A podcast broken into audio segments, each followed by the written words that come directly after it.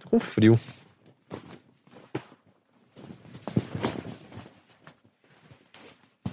Ai, caralho.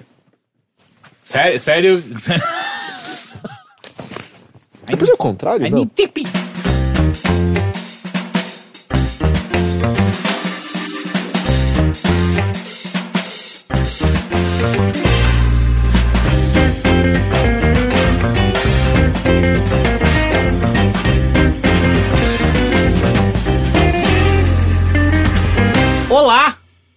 Sejam bem-vindos a mais um Bilheteria, o podcast de cultura É cultura? do Overloader. É cultura? Tudo é cultura. Tudo é cultura? Tudo é cultura. Então Absolutamente tudo. Tudo. O que você tá pensando agora? Cultura. Puta. O que você eu- fez hoje de manhã? Cultura. Ah, então, ok. Então o que eu tava pensando era cultura, é, assim. é, né? é, é, é cultura. É tudo cultura. Meu nome é Caio Teixeira, estou aqui com. Henrique Cultura.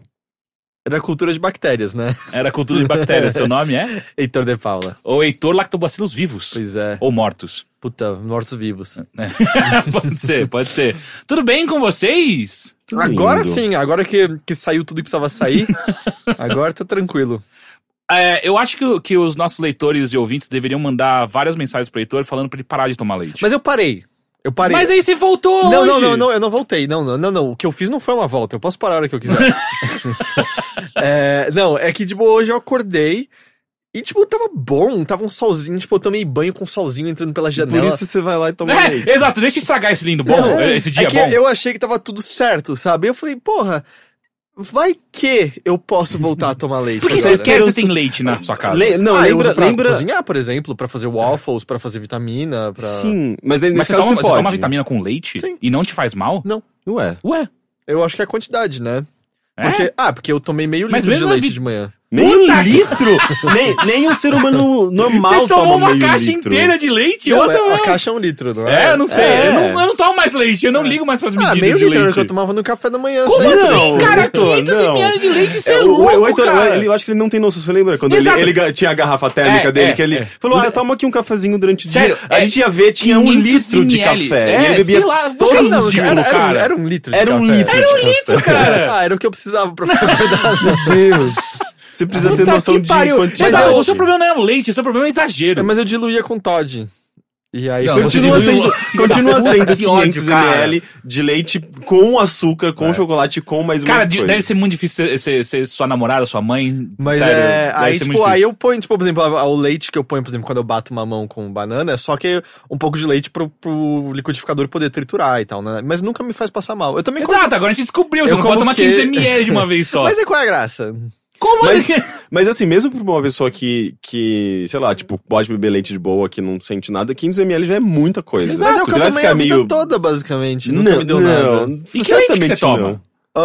É o de hoje foi integral. Porque É que lógico. tinha. Porra, cheio de gordura, seu estúpido. Mas o que eu tava tomando Porra, durante muito tempo era só semi desnatado e sem lactose, e ainda me fazia passar mal. Caralho, cara. O Matheus acho que me conhece de uma época que eu tomava leite de tarde e vomitava depois.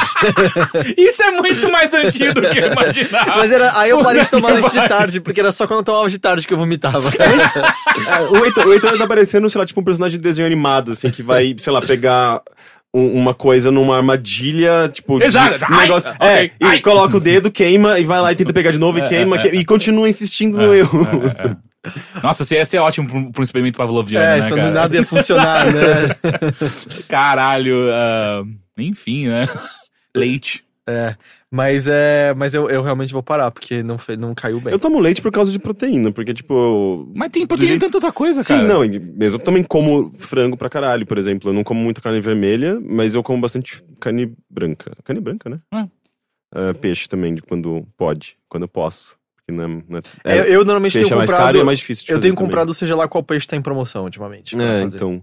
Ficou mas, uma bosta é, o último que eu fiz Mas eu, semana, eu- eu- mas- se eu não como, se eu não, se eu não como muita proteína, é, o pouco de músculo que eu tenho vai embora rapidinho, assim, sabe? Tipo, eu ganho músculo malhando e perco em duas semanas se eu não faço nada, sabe? Se eu não como proteína, se eu não, se eu não mantenho.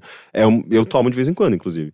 Então, e é ridículo, assim, porque é, se, se- eu, se eu tento manter uma vida, tipo, sei lá, ah, vou, vou lá e evitar leite e evitar carne e coisas que teoricamente a gente Você deveria uma vida evitar, chata. Ah. é, eu vou perder meus músculos, basicamente.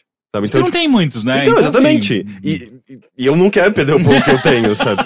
conquistei com tanta dificuldade. Pois né? é, exatamente. Passo seis meses pra conquistar, tipo, um quilo de músculo e perder em uma semana, sabe? Então é meio. Minha vida é meio ridícula, assim. Eu preciso de proteína e. Eles deviam começar.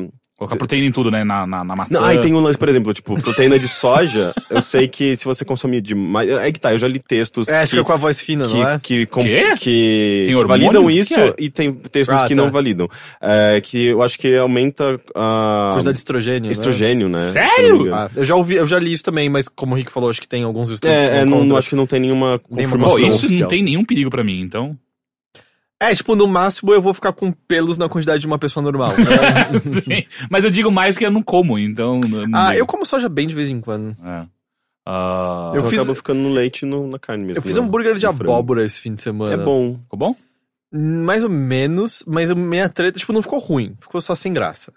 Mas a minha treta foi que no total foram duas horas e meia fazendo. Cara, então, uma coisa que eu, que eu tenho percebido é, eu, eu realmente admiro o quanto você se esforça pra cozinhar, mas cada vez mais me parece que você não tem muito talento pra isso, né? Não, não, isso não, não tem nada a ver com falta de talento. Não? Ah, porque tem muita coisa que eu faço que tá ficando bem gostosa. Ah, é? o, o É que é que- então você, você nunca fala quando fica gostoso, só fala no, no Twitter Ah, quando tá sim, ruim. porque essas são as que valem a pena ser mencionadas. Ah, ok, ok. Eu basicamente cozinho todos os dias. E, Ok. tipo, perceba que eu não falo sobre cozinhar todos os dias. É, mas assim, o, o que é muito claro é, eu comecei a cozinhar faz, tipo, três meses. Então, tipo, mesmo quando fica bom, eu experimento e sempre tá muito óbvio o que dá pra melhorar. Mas o lance da, do, do- da abóbora é que, tipo, pelo menos o que eu tenho feito pra poder cortar a abóbora ela cabotear é se embrulhando um plástico, põe no micro-ondas, deixa uns minutos lá pra ela ficar macia. Só que já foi um puta trampo você tira a casca dela inteira. Aí- Você não cozinha ela? Então, é, é, essa é uma outra técnica, mas pelo que eu entendo, pro hambúrguer eu não queria ela tão mole assim, porque eu queria um pouco da consistência. Hum.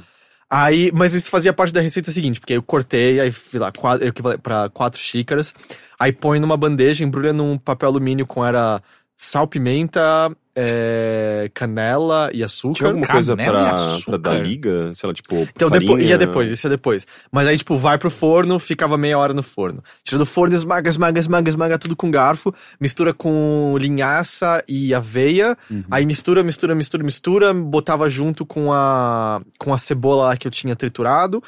Aí disso você faz os pérez, aí disso vai pra geladeira e ficava uma hora descansando. Não, na boa. É, E é aí, feito você com tem que um congelar normal, direto, cara. não é? Hã? Você vai na geladeira, não é no freezer? Tinha, a, a receita dizia geladeira, que eu segui. Você mantém ela no- na geladeira? Tipo, você Durante não vai no freezer, então? Ele acabou de É, falar isso. foi o que eu acabei de falar. É, Engraçado. É, eu tava seguindo a receita. Então, tipo, isso tudo foi muito tempo. Isso acabou somando duas horas e meia. Aí eu fui. Eu achei que era pra você matar um boi e transformar Aí, ele em exato. hambúrguer Aí, mais tipo, na rápido. frigideira eu fui, coloquei. E aí o lance, tipo, qualquer hambúrguer desses vegetais, tipo, pelo menos os que eu, os que eu comi, por exemplo, de lentilha também, de grãos e tal, ele fica. Ele fica tostadinho por fora, mas dentro ele é uma Sim. pasta ainda, né? Sim, mas é uma pasta. Se É tá bem gostoso, tempera- é. temperadinho, é gostoso. Exato, não tava ruim, só não tava incrível. Eu provavelmente tinha que ter botado um pouquinho mais de sal e tal. Uhum. Não tava ruim, mas aí aquilo foi. Cara, foram duas horas e meia pra preparar tudo isso, pra fazer isso daqui, colocar no hambúrguer e no meio do processo eu percebi que eu tinha esquecido de comprar uma saladinha, alguma coisa pra dar um- uma crocância maior pro hambúrguer. Botar mais E aí foi aquilo né? do tipo- tomate. Porra, eu comprei esse patinho moído em cinco minutos, esse hambúrguer de carne, É. e não só além dos cinco minutos, era carne ainda por É, cima. é, é, é. é. Nem queijo você colocou? Não tinha. Eu, tipo, foi. um- Como que você vai fazer hambúrguer e não tem queijo? Eu não coloco queijo no hambúrguer, Como? normalmente. Que? Como Ah, assim? sim, é não, o quê? Ah, como assim? É gostoso. Não, não, é eu com não, eu- queijo, ah, tá, eu tô não, eu não sou, Sim, co- eu, não sou, eu não sou contra o lance. Ou melhor, vai, eu normalmente eu coloco queijo. O meu lance é que a gente tá pensando o quê? A gente tá pensando em mussarela, em queijo prato, alguma É. coisa assim, É. sabe? Ah, o que eu sinto só que. Se eu coloco esse queijo prato, ele vai combinar com salada, talvez um tomate, acabou. A maior parte dos hambúrgueres que eu faço é com brie, geleia e rúcula. Ah, porque ele é muito fino, É. né? É, é mais gostoso, né? Não, E, e mais caro também. é, não, eu normalmente pego tudo na promoção. Eu vou, tipo, escolhendo quando tem promoção e aí eu vou e pego e tal. Você preciso dessa. Preciso encon- encontrar esse, merc- esse mercado aí onde Eu tem brie em vou, eu, promoção. então, eu tenho três mercados perto de casa, eu vasculho eles pra ver o que, que é a promoção do dia em cada um, e aí eu pego o que tá mais barato. Eu não tenho essa paciência. É, ah, mas aí você economiza pra cacete, sabe? Eu Eu- sei. Eu, eu, eu eu não- compro, eu não- eu compro Ah, muita tá, eu- coisa em promoção. Tipo, no Extra tem um negócio que se você comprar em quantidade, você vai aumentando. Tipo, eh, você compra um, você já pega, sei lá, tipo, 5% de desconto. Você compra dois, você ganha 7%. Sim. Se você compra três, você ganha, tipo, 10 ou 15% de desconto. Ninguém estraga um monte na geladeira. É, não, quando, quando eu percebo que vale a pena e são coisas que eu, que eu consumo bastante, eu compro de três. Cara, outro dia eu peguei um. Era um. Essa também é uma tática boa, tá? Vai, tipo, à noite no mercado E, por exemplo, no caso do que é o que eu já, já deu certo duas vezes. Não, não é malandragem, eu tô, não tô fazendo nada errado. Ó lá, É, amassa ele antes. procura um pedaço que seja o último daquela marca. E se for uma marca boa, melhor ainda. Torce pra que tenha saído o preço dele. As duas, tipo, por algum motivo sempre sobra um sem preço ali, que é justamente o último que as pessoas vão deixar. Quando você passa no caixa, é, eles simplesmente vão e pegam um outro do mesmo peso, qualquer que tá lá, e passam o mesmo preço. Ah, eu paguei 12 reais num que eu voltei outro dia e aquele mesmo pedaço custava 30. E era, Eu não tipo, entendi a lógica, mas tudo Porque bem. elas não têm o código pra poder ver o preço. e Ok, elas isso pegam... chama-se malandragem. Não, porque aí elas vão e pegam o mesmo preço de um que tá ali parado. Eu só, tipo, eu, eu quero pa- comprar esse daqui. Ah, não tem o preço, a gente vai olhar um parecido ali. Não fui eu que arranquei o preço Ah, e eu, não, não quero correr o risco. É, eu não. acho Vai que que é elas acertam. Eu acho E que isso aí- é considerado malandragem. E aí, e aí eu paguei 12 reais num brie muito bom. Muito bom. Eu ainda acho mais fácil você comprar mozzarella. Mandar Eu acho ver. mais fácil chamar o Santo em casa, que ele traz um monte de queijo. Ah, sim, ele trouxe, ele trouxe brie pra mim recentemente também. Mas é. Mas assim, aí a mussarela. Mas, por exemplo, aí se eu for botar mussarela. E eu já acho que não combina com mostarda, por exemplo. Eu acho que mostarda e queijo não combinam. Como? Que? Não. Mostarda e queijo não Lógico que combinam. combina. Caralho, Heitor. Não Lógico que combina. combina. Ah, Se você pegar um, não, um queijo gente? suave, você não Combina. precisa de botar um, um gorgonzola pra combinar com mozzarella. mas gorgonzola é da hora. Sim, daí você não coloca mostarda. Enfim, a gente vai sempre começar com comida, né? Sim, E olha que a gente tá começando a gravar depois do almoço. Eu não almocei seja, ainda, então- Teoricamente. Ah, eu, eu tô aqui, puxa comida. Ele nunca, ele nunca almoça É, e vem é, com é, fome e começa a puxar comida. É- Uma, eu é- encontrei com uma é- amiga é minha que ela veio de Minas ela trouxe um pote de 710 gramas de doce de leite. Da que hora. doce de leite da hora. Só que daí eu descobri assim que eu abri ele que eu preciso consumir em 7 dias. Ou seja, eu tenho que consumir 100 gramas de É doce de leite por exagero, dia. na real. Você pode, pode demorar um pouco mais É, que isso. Ah, aí eu passo mal e a gente não sabe Não, o porquê, não, não, né? é- Ah, mas super ontem, exagerado. Ontem eu consumi mais do que 100 gramas de brigadeiro que eu fiz, porque foi minha comfort food de ontem, porque eu passei, passei basicamente o dia deprimido trabalhando. E não passei mal, não. Tá, mas só que um dia, esse aqui são 100 gramas por dia. Ah, Durante sem 7 comer dias. vários dias seguidos. Durante 7 dias. Ah, não, mas dá, não- dá, pra, dá pra aguentar mais um Não, pouco. e creme. Eu, e- vamos combinar assim, e- eu não confio nas coisas que você fala pra mim Cara, sobre eu não comida. passo mal quase nunca comendo. Como, como assim? Todo É, dia ele Exato, chega. como assim? Volta todos os podcasts e todo mundo vai escutar alguma história de você passando mal Não, hoje é tipo, leite foi um erro, mas tipo, sério, de boa. Dá pra comer as coisas depois que elas passaram um pouquinho da validade de boa. Eu, eu, eu mantenho a minha, a minha postura de que eu não pra você, confio sobre a isso. validade é muito arbitrária. Aham. E- eu- e- tudo não, bem, e eu tem, entendo. E tem uma dica muito boa pra doce de leite. Depois de um tempo da validade, começa a criar umas crostinhas de açúcar no meio. Que, que você morde tem uma, tipo, uma, uma É, crocância, ch- sabe? chama-se estragando. Não, e aí mas é não gostoso. Isso não é É estragar, bom. isso não é estragar, isso é só Não ligo, cristalizar. É, que acontece com mel. cristalização. Exato, você é botar, horrível. põe água, em água quente que volta ao normal. Lógico, vou aguar meu doce de leite. Não, né? é o doce leite, o Ó, o container potinho. Ah, dele. tá, tá, tá. Mas é, não, a única coisa que você tem que respeitar a data de validade são, por exemplo, é, derivados do leite, queijos molhados. Ah, Queijos molhados. É, por exemplo, Fazer uma banda tem chamada queijo queijo, duro, queijo seco, queijo duro, tipo. queijo Queijos molhados. É, um parmesão, por exemplo. É, um queijo duro. Não tem problema nenhum, ele dura muito tempo. Mas, tipo, de resto, cara, a data de validade é totalmente arbitrária. É, se outra pessoa que não passa mal todo dia vir aqui e me contar a mesma coisa, eu vou acreditar nela. Eu não passo Não, mal o- todos os dias. O- um, um ex meu que era químico, ele falava a mesma coisa. E ele usava, tipo, e, e ele cozinhava bastante, sim. Ele, ele olhava e falava, ah, passou Exato. duas semanas da validade, não tem problema. Cara, aquilo que você, o que determina é, olha, vê se você não tá vendo mofo, fungo e cheira. Se o cheiro tá ok e você olha e não tem nada, relaxa, cozinha direito tá ótimo. Eu, eu, eu, eu, confio. Se eu encontrar com o seu ex ele falar isso na minha cara, eu vou, eu vou acreditar.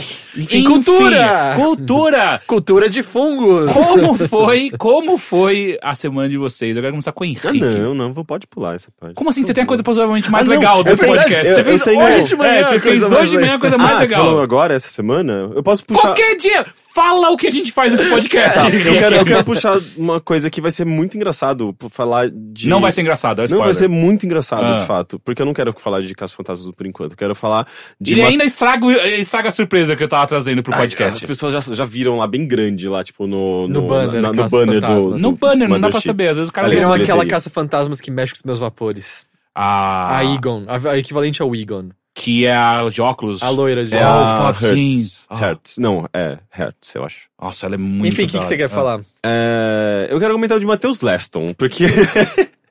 porque eu vi duas eu vi duas obras do Matheus e eu achei isso muito curioso. Porque... Quem não sabe, Matheus Leston está ao nosso lado agora Está e ele é nosso nós. editor. e ele é assim, nosso eu- editor é- do é- É podcast. simplesmente até meio constrangedor falar de... É, não, ele tá de costas pra você, ele não tá nem te olhando. falar de, de duas obras da pessoa que tá do seu lado. Ele Enfim, tá de novo de e costas. tá ouvindo tudo que eu tô falando, sabe? Ele não tá, na verdade ele tá dormindo, relaxa. É, mas na quinta-feira eu assisti o Menos, que é um projeto do Matheus. Eu não sei se ele vai repetir, vai se apresentar em breve. Se faz, pode fazer um sim ou não. Tipo, em breve, daqui a duas Acho que semanas. ele parece que ele não sabe, três na semanas. real. Ele não sabe. Ele- Ele, não- ele não sabe. Ele não tá ouvindo, ele não tá ouvindo. Eu duvido. Mas enfim, isso deve acontecer em algum momento ainda. Eu assisti a estreia do Menos. O Menos, você assistiu? Sim. É legal, né? É tipo, muito é, eu achei muito foda, porque é, é- é basicamente um espetáculo no qual o Matheus toca um machine drum. Machine drum é o, é o nome do negócio? Sim. É, e, e é um som eletrônico com bastante percussão, até porque, tipo, essas batidas que vão criar os altos e baixos, que vão meio que ser convertidas em, em, padrões de iluminação em LEDs. E, e, tipo, o efeito é muito foda, assim, tipo, a, a experiência. É uma experiência audiovisual.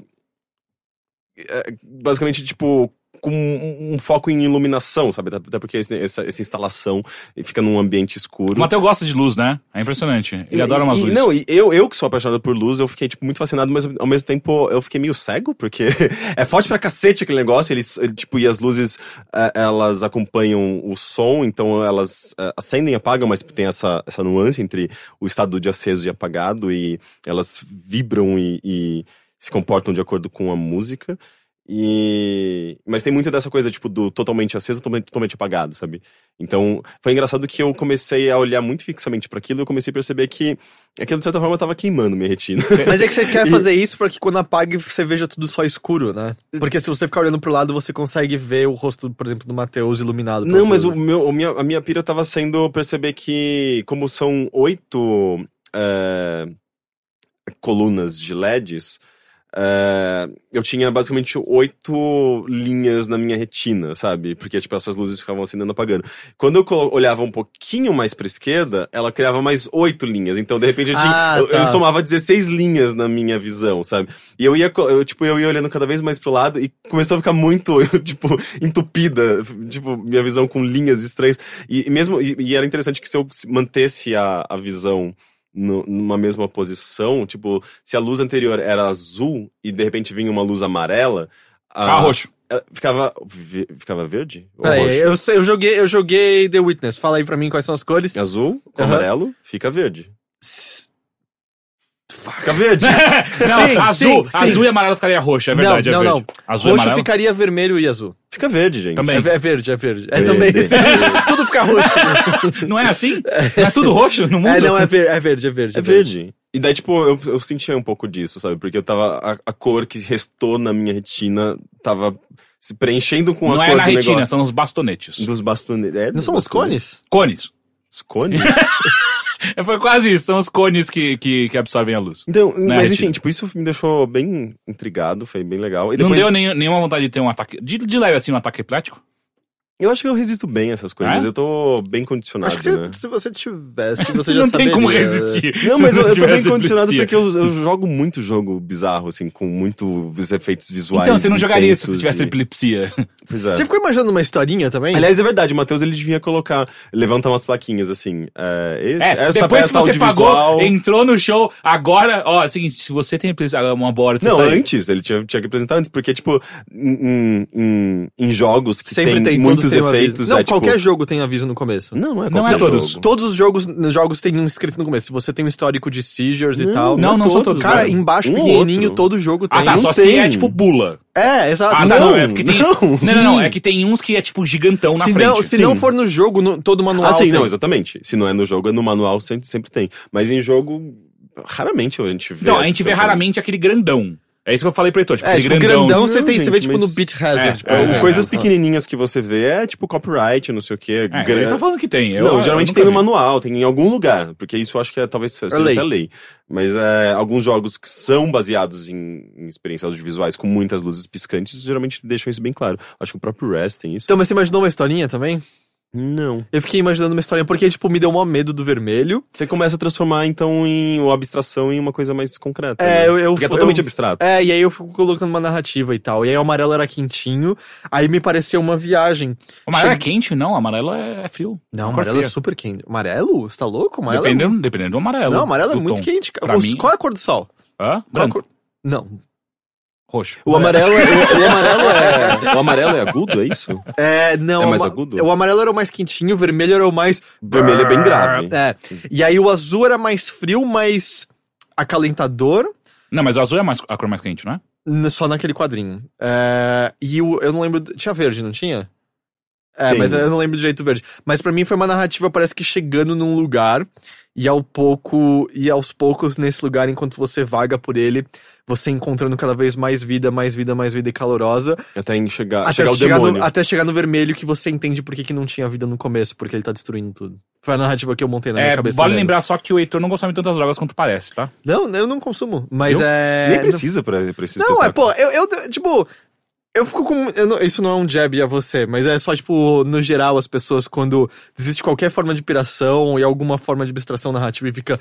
Oh, imagina quantas drogas ele consumiu. Eu sempre fico com pena da mente da pessoa É, que não, disse é isso. muito- Não, não, não, é não, mas muito é- absurdo, esse em específico eu, eu, eu, eu joguei essa porque você tá falando de um es- espetáculo de- só de luz. Mas não, não, e de luz. música. Músicas Sim, criam narrativas. luz e tipo, música, sabe? ok. Tanto que ópera, tipo, a música sempre conduz a narrativa que Sim, tá você sendo tem, levada você ali tem e tal. Mas só que tem atores. sentimentos e sensações, você consegue transformar isso numa uma linguagem mais É, próxima. eu sinto que é música por si só você consegue entender se ela representa sofrimento ou Uhum. se ela representa alegria, triunfo, e eu senti Sim, isso. mas só que né? existe uma diferença entre você representar um sentimento e uma narrativa em si. Que Então, existe não, uma cadência. Mas, de novo, a minha narrativa foi bem abstrata, eu sim, achei. sim, eu não tô falando que não é possível, eu tô falando que é diferente. Pois é, você já tinha ouvido alguém da- criar uma narrativa pro seu show, Matheus? Eu sou Não. o primeiro? Sim. ok. Aliás, tem um, um, ok, um, um jogo que eu gosto muito, que, de certa forma, ele é totalmente abstrato. E ele é meio que o jogo do Matheus, chamado 140. O, que, é- que, que inclusive é de um dos designers do Limbo. Ele vai sair agora pra PlayStation 4 e Xbox 300. É, Xbox One. que eu é- gosto que ele não sabia 300 e Não, é que eu fiquei Era pensando, tipo, não, não é o 360, Xbox 370. Ele vai sair pela Double Fine, tipo, que eu achei muito curioso, sabe? Mas enfim, esse jogo é Não, bem legal. Fine já fez isso, né? É, ela tá trazendo. Ela distribuiu como aquele jogo da né? cabra lá, por exemplo. Ah, é? Da É. cabra? Sério? Um- Não o O Gold Gold Simulator, Simulator? não, um outro. Ah, eu não sabia. Um não outro da é qual cabra. que é. Ah. Mas enfim, foi, foi, foi interessante ter esse contato com o trabalho do Matheus. E, e, e depois eu fui numa abertura de uma outra exposição chamada eh, Periscópio, que tá rolando numa galeria no Jardins, aqui em São Paulo. E... Periscópio é do Submarino, né? É, sim, sim, eu acho que era o que eles utilizavam pra enxergar além, né? E, e uma, uma exposição de arte e tecnologia.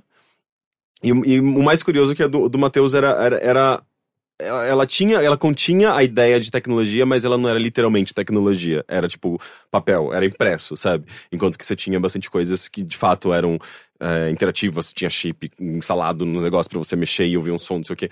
O do Matheus era basicamente uma, um- uma representação, pelo que ele me explicou, eu espero que eu não esteja falando merda. É, É bom que ele tá do seu lado, ele pode te falar é, né? agora. Ele, ele transformou frequências sonoras e ele meio que importou isso de alguma forma pro After Effects e criou é, meio que um, um conflito de linguagem. E eu tô falando de uma maneira que seja bem abrangente pra que eu não ele tá erre. falando devagarzinho só pra ver se a cabeça do, do Matheus balança pra sim ou não. Mas basicamente, você olhando pra aquilo, E você o não que você sabe qual é. sentiu com isso? É mais Eu, importante. eu, eu fiquei, na verdade, em dúvida. Porque eu não sei. eu- a minha. Olhando pra aquilo, era basicamente umas linhas esquisitas, meio.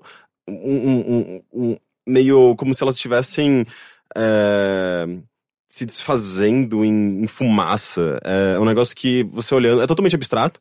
E, e, eu olhando assim, tipo, eu, eu, na verdade, eh, eh, aquilo me gerou mais dúvidas do- de como aquilo tinha sido feito do que aquilo, do que, o que aquilo representava, de fato, sabe? Sei lá. E tanto é que na minha cabeça, sei lá, tipo, parecia uma coisa queimada. De- Depois eu fui conversar com o Matheus e ele falou, tipo, é, eu acho que as pessoas até pensam nisso, até, até porque, tipo, do lado da- na instalação tinha um negócio de fogo e do outro lado tinha um laser. E daí, talvez aqui as pessoas tivessem sido induzidas a pensar que aquilo tinha alguma coisa a ver com, com uma textura queimada, mas na verdade era tipo uma impressão de uma imagem gerada no After Effects a partir de fre- frequências sonoras, isso que eu sei. E é como se fosse tipo é, um, um estado, um outro estado e a intercalação de movimento entre esses dois estados. E gerava esse negócio abstrato visualmente interessante, sabe? É, mas o processo de chegar até essa imagem foi interessante, que foi que eu achei mais legal. Ah, enfim, é uma instalação bem bacana. Tinha uma coisa bem legal que as pessoas colocavam uma espécie de um capacete ah, que pegava, que transformavam, ah, aliás, que transformava ah, ondas cerebrais. Eu acho esse termo meio abrangente demais, mas enfim, ondas cerebrais em som e ao mesmo tempo, conforme essa vibração, essa frequência sonora, você tinha um, um negócio de, de metal no- do qual saía fogo.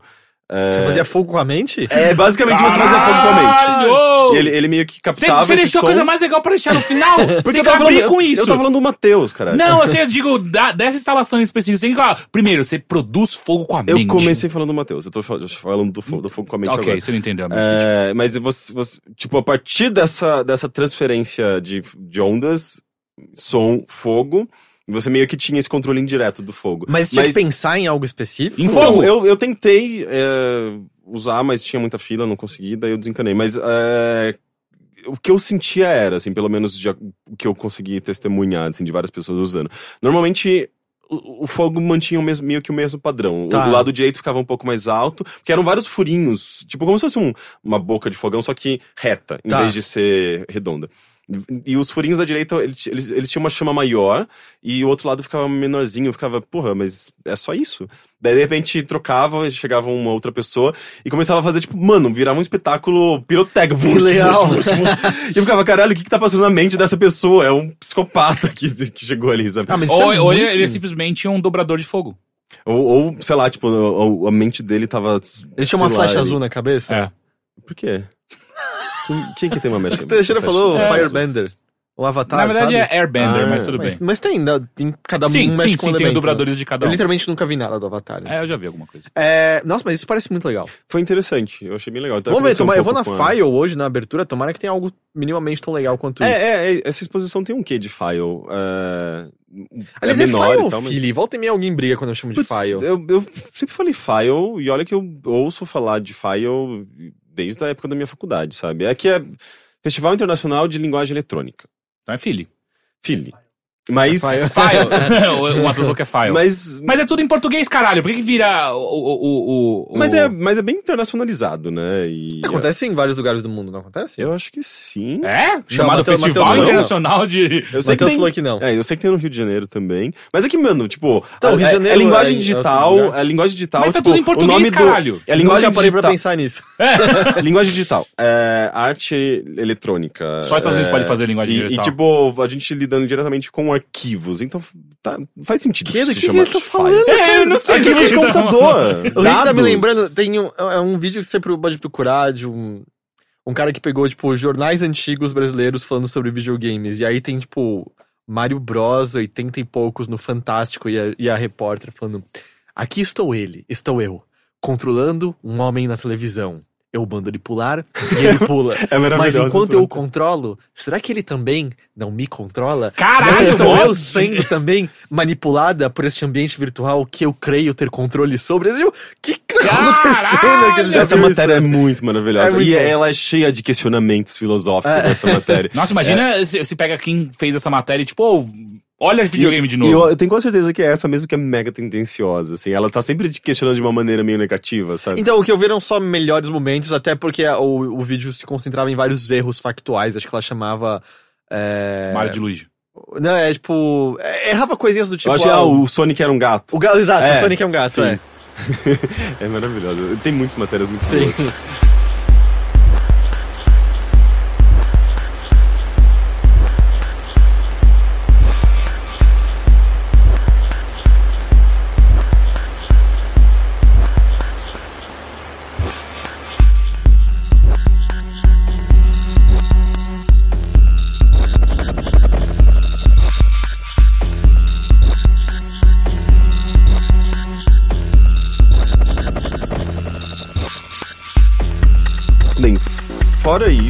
isso. Caça fantasmas, por favor. Vamos pro pra Caça Fantasmas.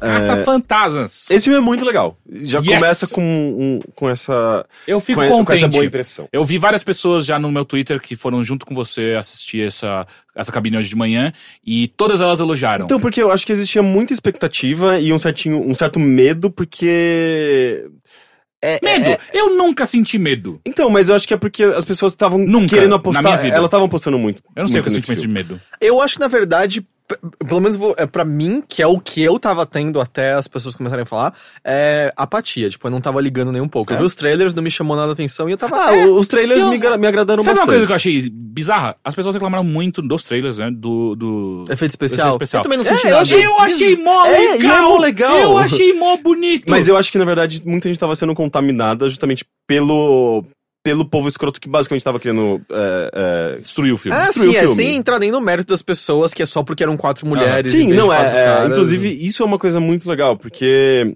o filme passou por todo esse, esse feedback muito negativo. é, eu acho que em grande parte porque é um filme, sim, que, que inverte um pouco os valores e coloca mulheres no, no, no- no protagonismo. é, e, e isso não foi muito bem recebido, ainda mais que era um- um- um- uma franquia sobre Estabelecida quatro já. homens. É, tipo, e amada uma- de maneira meio insana por É. várias Sim, crianças. sim. Porque isso também acho que é, reflete minha apatia. Eu não gosto muito dos filmes originais. É, eu É, também tipo, eles são simpáticos, mas assim, eu gostava de Caça Fantasmas por conta dos bonecos do desenho. Assim, o filme eu, eu não acho muito bom. Eu, sempre, eu, ficava sempre muito frustrado porque o Geleia é muito legal nos desenhos e ele não é nada no É, filme. não, ele é É, não, capturado, eu também. ele é o primeiro capturado no primeiro Ah, filme. Aliás, se eu não tô louco, quando eles vão pro hotel pegar o Geleia, é literalmente a única cena do filme que tem uma armadilha sendo ativada e um fantasma sendo capturado. Ah, é? Eu não lembro disso. Porque, tipo, na verdade, é, era um filme de relativo baixo orçamento, se eu não tenho nada, mas de qualquer jeito os efeitos especiais eram super caros. O Rick tava me explicando que era pin- desenhado na, na. Sim, na- na película Na mesmo. película mesmo.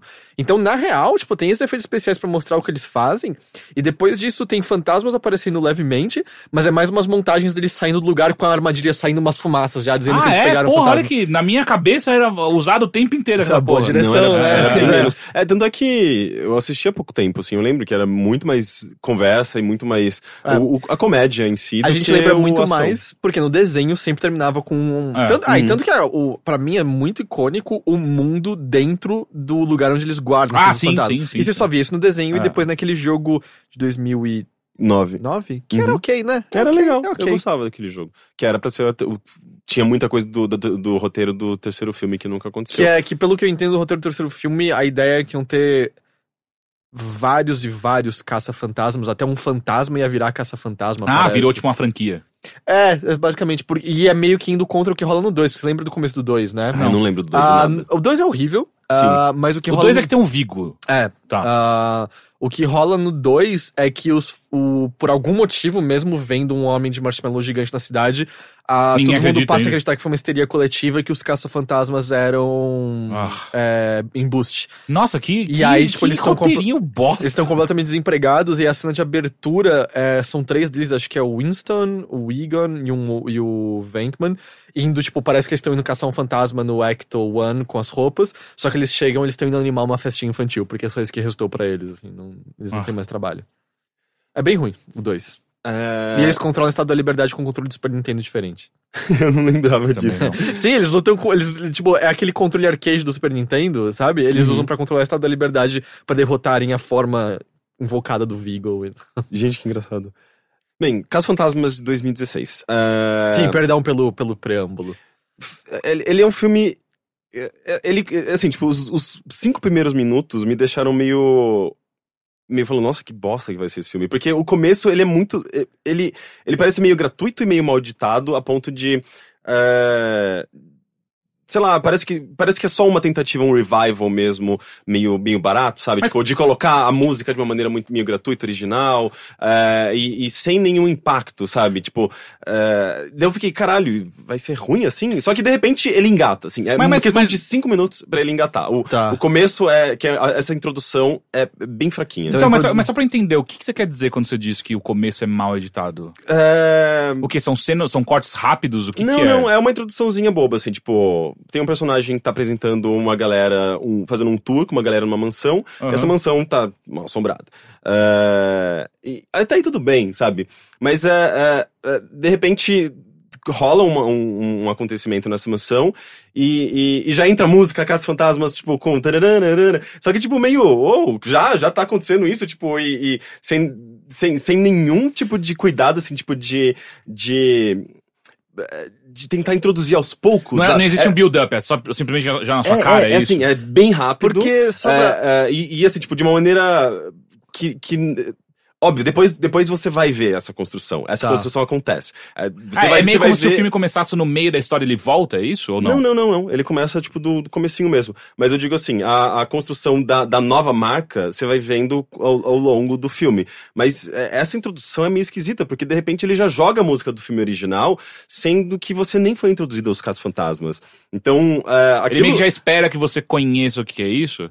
Eu acho que é difícil que Não você não sei. saiba o que é isso, Aham. né? Ah, mas ainda assim, é um filme que pode ser visto por crianças. Inclusive, Ah. é um filme bem acessível pra crianças também, Acho que ele quer reconstruir a marca de Sim, alguma sim. forma. né? É, então, assim, o- Posso o, tirar começo ele só me dúvidas? deixou é, incomodado por conta disso. Mas com o tempinho, é, você vai vendo, os personagens, eles são bem é, construídos. Ele, ele é bem focado na personagem da, da- que é a, a Erin, que é a é, amiga da McCarthy. Como chama? Melissa? Melissa é, eu, eu vou, eu vou ver o nome das, das atrizes. Mas enfim, a É, Erin é é, a que aquela fazia personagem... Gilmore Girls.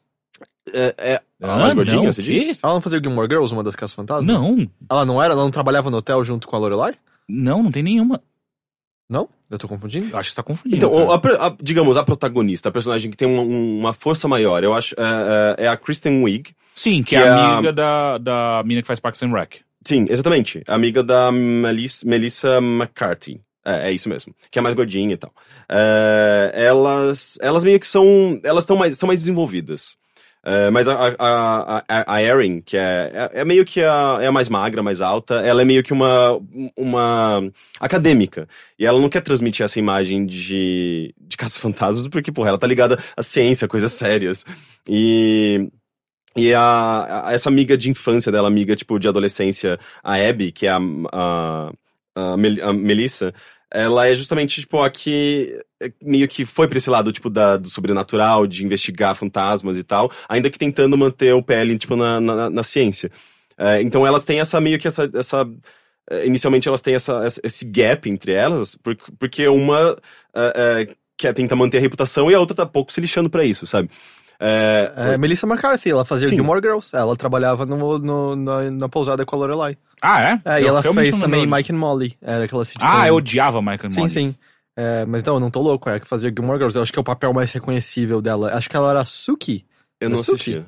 Ah, caralho, sim! Puta que pariu! Que depois Suki virou sinônimo de coisa ruim com True Blood, né? Mas enfim. É, e, e- e basicamente é, ela- elas acabam se juntando, ah, acontece um, um, um fenômeno é, sobrenatural e numa situação na qual a, a- essa personagem da, da Erin, aliás, da, da Kristen, a Erin, está presente com a, com a, a Abby. E, enfim, elas acabam indo nessa mansão, que é justamente onde acontece essa, essa introdução. E, e elas percebem que, tipo, de fato tem coisas ali. Então elas começam a inve- investir nessa carreira de caça fantasma. E é interessante porque o filme, ele, ele vai tentando seguir a, a fórmula do original. Ele meio que, que ah, absorve elementos do, do filme original, só que de uma maneira diferente, sabe? É, é meio que igual, porém diferente. É, tem algumas, é, algumas situações que são parecidas. é, e é cheio de referências ao filme original. E re- referências de uma maneira interessante. Por exemplo, a, o, Não, o Geleia tá aí. Geleia tá nesse filme. é, sim, mas é, tem a mesma função que tinha no filme original. assim, Aham. ele não é uma coisa grande, sabe? Mas ele é um. Um remake. Ele é um remake. Ele não, Tá. ele não considera fatos do filme original. Assim, é como se tudo tivesse resetado. Tá, tá. É, então, mas ainda assim, ele, o filme tem uma noção de que o original existiu, então ele tenta fazer coisas que as pessoas que viram o original iriam se lembrar e falam, putz, que legal que eles adicionaram isso aqui e tal. Com, é cheio de piadinhas, sabe? É, por exemplo, o, o espaço no qual é, o- os casos fantasmas originais é, se instalaram, né? Tipo, que era o, o Aquele escritório deles e prédio tal. ali. do- É, vira uma piada nesse filme. Tipo, não é nesse mesmo lugar, mas ele, ele aparece em alguma, de alguma forma e vira uma piada. Era mais é- easter eggs, assim, as coisas. É, Era um é quartel de de, de, Bombeiros. bombeiros, É, né? acho que é porque pelo menos eu lembro muito bem do, do poste lá, Uhum. né? É, não, mas até como eles saíam de dentro, era uma garagem É. grandona. É, então é tudo dessa maneira, assim, mesmo. Eu acho que o filme inteiro, de certa forma, ele se comporta dessa, dessa forma, assim. É, é- ele tem elementos que lembram o original, mas de uma maneira diferente, meio que uma versão twisted de, de Caça Fantasma, sabe? Isso eu achei legal.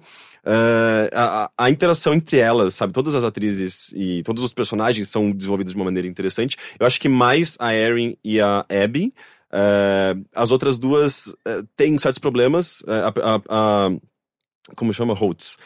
Holtz. Eu tô Não, meio é perdido Holtz. com os nomes que você tá falando pra A Holtz é a do óculos, a mais doidinha, do cabelo. Tá, é a a que que- mexe com meus vapores. É, é, é, tipo, ela é linda, aquela, aquela mulher. Ah, e ela é meio que um alívio cômico, mas ela é meio desnecessária porque as outras já são engraçadas também, sabe? E, e ela acaba sendo meio que cômica demais, sabe? Ela- é, tudo, é tudo meio que uma- um motivo pra ela fazer uma piadinha, é, para ela fazer umas dancinhas e caras e Oh trejeitos. eu vou ficar louco por essa mulher. Ah, né? tipo, posso, posso fazer uma pergunta? Hum. Só ainda relacionada aos personagens? É claro. Ah, porque eu lembro que uma impressão que tinha passado pelo trailer, e muita gente até conversou na época, que justamente, tipo, todas no trailer eram apresentadas como com formações acadêmicas, estudadas, e justamente a única caça-fantasma negra não, não tinha esse background. E muita gente criticou que parecia que ela tava seguindo um estereótipo de sassy black woman e que, tipo, tudo que ela tinha era street smart, sabe? Era atitude, É, né? é, sim, e aí, é um tipo, pouco, é um é, pouco cai um pouco nesse cai, clichê. cai um pouco sim. Eu acho que ela, ela é uma personagem legal, assim, tipo, ela é super carismática, a personagem é, é divertida e ela, ela se encaixa muito bem naquele grupo, sabe? Mas eu acho que ela tem esse problema, assim, esse, ela acaba caindo nesse estereótipo do da, da, da, da mulher negra tipo, street, eh, sabe, com, com esse conhecimento de rua e com essa, esse, essa ginga, sabe? O que, assim, tipo, é um estereótipo, mas eles fazem isso de uma maneira que não seja tão negativa, pelo Uhum. menos, sabe? É uma personagem que, com o tempo, ela, ela, ela, ela enriquece o grupo. E ela tem sua, sua, sua- sua- uma personalidade forte e, e divertida, sabe? Aí que tá, todas elas são divertidas, todas elas são interessantes. Só que eu acho que a, a Abby, que é a acadêmica mais, mais magra e alta, e a. Aliás, a Abby, que é a gordinha, e a Erin, que é a acadêmica alta e magra, elas são mais desenvolvidas e tem uma, uma coisa maior, assim, entre a relação entre as duas. a- Mas eu sinto que isso tinha também no original, né? O, No tinha original- o líder do, do grupo, né? É que que- no original, é, o quem não era desenvolvido era o Winston. Tanto que ele entrava mais tarde Uhum, só e uhum. tal, com nas piores falas de qualquer filme, né? Que é. é você quer, caça é, você quer trabalhar nisso? Ele, ah, pagando bem, eu aceito qualquer coisa. E aí ele vira um caça-fantasma e tal. Aqui até tem um lance que o roteiro foi mudado meio que de última hora. Originalmente ele tinha um background de ser um piloto de jato nas Forças Armadas e tal. Mas é, o Winston é nem mal e mal é um personagem. Parece que o. É, o, o- eu esqueci o nome do ator, o. Eu não vou lembrar agora. Ah, ele sempre foi meio magoado com isso. Ele falou numa entrevista não tanto tempo atrás, assim, com as mudanças que fizeram o personagem dele. Mas aí os outros três eram mais personagens. Ahn, Ah, e o, o- Além- além e o disso- Chris Hemsworth. ah, então, o Chris Hemsworth, ele é um personagem o interessante. nosso Thor. Que ele. é- eu, novamente, seguindo o lance da ideia de inversão de papéis, assim. Ele. Ele, Ele é um eye candy, né? É, total, ah, mas ah, eles incorporaram ele de uma maneira consciente, assim. Ele. Ele é objetificado, sim, e é assumidamente objetificado. É porque no trailer mostra, mostra como ela, ele é contratado, né? Sim, é, ele é contratado porque eles abrem a vaga, elas abrem a vaga pra um, pra um secretário ou uma secretária, mas de repente aparece ele, ele é o único que, que, que se inscreveu. É, e, e basicamente elas contratam ele porque ele, tipo, ele é muito lindo e gostoso, sabe? É, então, de certa forma, assim, tem, tem um, um certo, uma certa ah, ah, noção de empoderamento feminino no, no filme, assim, tipo, de, ah, de- da perspectiva feminina, sabe? Tipo, acho que isso fica muito claro, mas ao mesmo tempo não é alguma coisa que você fica notando isso o tempo todo. É tudo tão natural que acontece ali, Uhum. que não é nem como se fosse, tipo, ah, mais um filme feminista, não sei o quê. Não, tipo, é. a- engraçado. A, a- a dinâmica toda funciona tão bem e, e a maneira como eles lidam com, com essa. ah, eles, eles transformam tudo isso em uma maneira de um, em um humor bom, sabe? Tipo, ele acaba funcionando sim como um eye candy, e ele é objetificado sim, mas de uma maneira que não é pejorativa, que não é. que não. Só, só, só, só legitimamente bom, sabe? Ah, Mas ainda assim é consideravelmente diferente da, Jan, da Janine, né? Que... ela não era objetificada. Não, o lance né? dela é que ela queria pegar o Egan de qualquer jeito, né? Ela tava sempre dando em cima Sim. dele e era maravilhoso. Existe, existe te- tensõezinhas sexuais, ah, assim, entre ele e uma personagem, mas. ah, mas funciona bem. tem, uma hora, inclusive, que, sei lá, soltando uma das, das piadas. É um filme cheio de piadas, é um filme muito bem humorado. Ah, é um Algumas, filme de comédia, né? É, original é uma comédia. Algumas são também. muito engraçadas, assim, tipo, a ponto de eu levar mais tempo do que deveria pra parar de rir. Outras são piadinhas, tipo, ah, sabe? É, mas essa daí eu achei le- legitimamente boa. Que a, a Erin, ela é, tipo, claramente apaixonada por ele, sabe? Ela que, que faz com que ele seja contratado, ela, tipo, ela faz de tudo pra que ela fique perto dele, tipo... Isso e- acho que tá até tá nos trailers, assim. eu acho que sim, isso fica meio claro. E tem uma hora que, eh, que ela pede pra ele trazer um café. Eh, e- ele traz um café e. E ele é muito esquisito, na verdade. Assim, ele, tipo, ele é, ele é desastrado, ele, ele tem um, um senso de humor esquisito. Ele parece assim. meio burrão. Ele é meio burrão, assim, tipo, Ah. n- não tem nenhum motivo pra elas contratarem ele. Elas só, basicamente só contrataram porque ele é bonito, sabe? É, e, e- e ele, ele- experimenta o café dela pra saber se tinha açúcar ou não. Só que ele lembra, na hora que ele tava experimentando, que ele detesta café. Então ele cospe o café no, no próprio caneca. E ele fala, "Uh, eu odeio café, é, tipo, e tá sem açúcar. E mesmo assim ela continua bebendo o café, porque ela achou de boa. Porra, ele cuspiu aqui, óbvio que eu vou beber esse café. sabe? Então, tipo, o humor do filme é bom, assim, e, e por mais que tenha esse lance, tipo, de. É, ah, ela tá objetificando ele, mas foda-se, mano, a gente objetificou mulheres por 30 anos. Esse filme tem o direito de fazer isso com um personagem em alguns momentos de uma maneira engraçada, sabe? Tipo, não é, não é uma coisa ruim. Uhum. Eu achei bem legal, na verdade, isso. Só, é, eu lembrei, Ernie Hudson, o ator que eu tô tentando lembrar o nome, que fez o Winston. Só queria Uhum. deixar claro. Ah, que mais que eu achei? O vilão é interessante. Ah, ele, ele é construindo bem aos pouquinhos, assim, mas ele tem bem meio que um. um cara, é, é meio que um sociopata, assim. Tipo, é. é, é, é que o, o trailer não mostra ele, então, É, eu não, então não que mostra, é- é, não é é, falar. eu não quero. Tipo, eu- o trailer deixa claro que tem uma invasão fantasma geral na cidade. Uhum. É, não, inclusive deixa motivo. claro que é intencional. Existe uma. é, no, Sim, no, no é, trailer tá- fala assim, tipo, alguém tá causando isso. Tá, tá ligado a, a essa pessoa. Mas é, é curioso que eu fico, eu fico pensando que esse público que é, execrou o filme antes mesmo do filme sair, de certa forma ele vai. Ele talvez se sinta um pouco.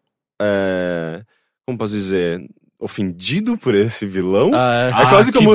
É quase como se Ah, fosse. legal. Quase como se fosse uma cutucada Ah. intencional. Tem vários momentos em que é, o filme reconhece que existia esse público, possivelmente uma minoria vocal. Eu não sei se posso dizer uma minoria, porque foi bem forte, na verdade. mas, é, mas- eles são barulhentos, né? É, exatamente. É, e o filme reconhece isso e faz piadas com isso.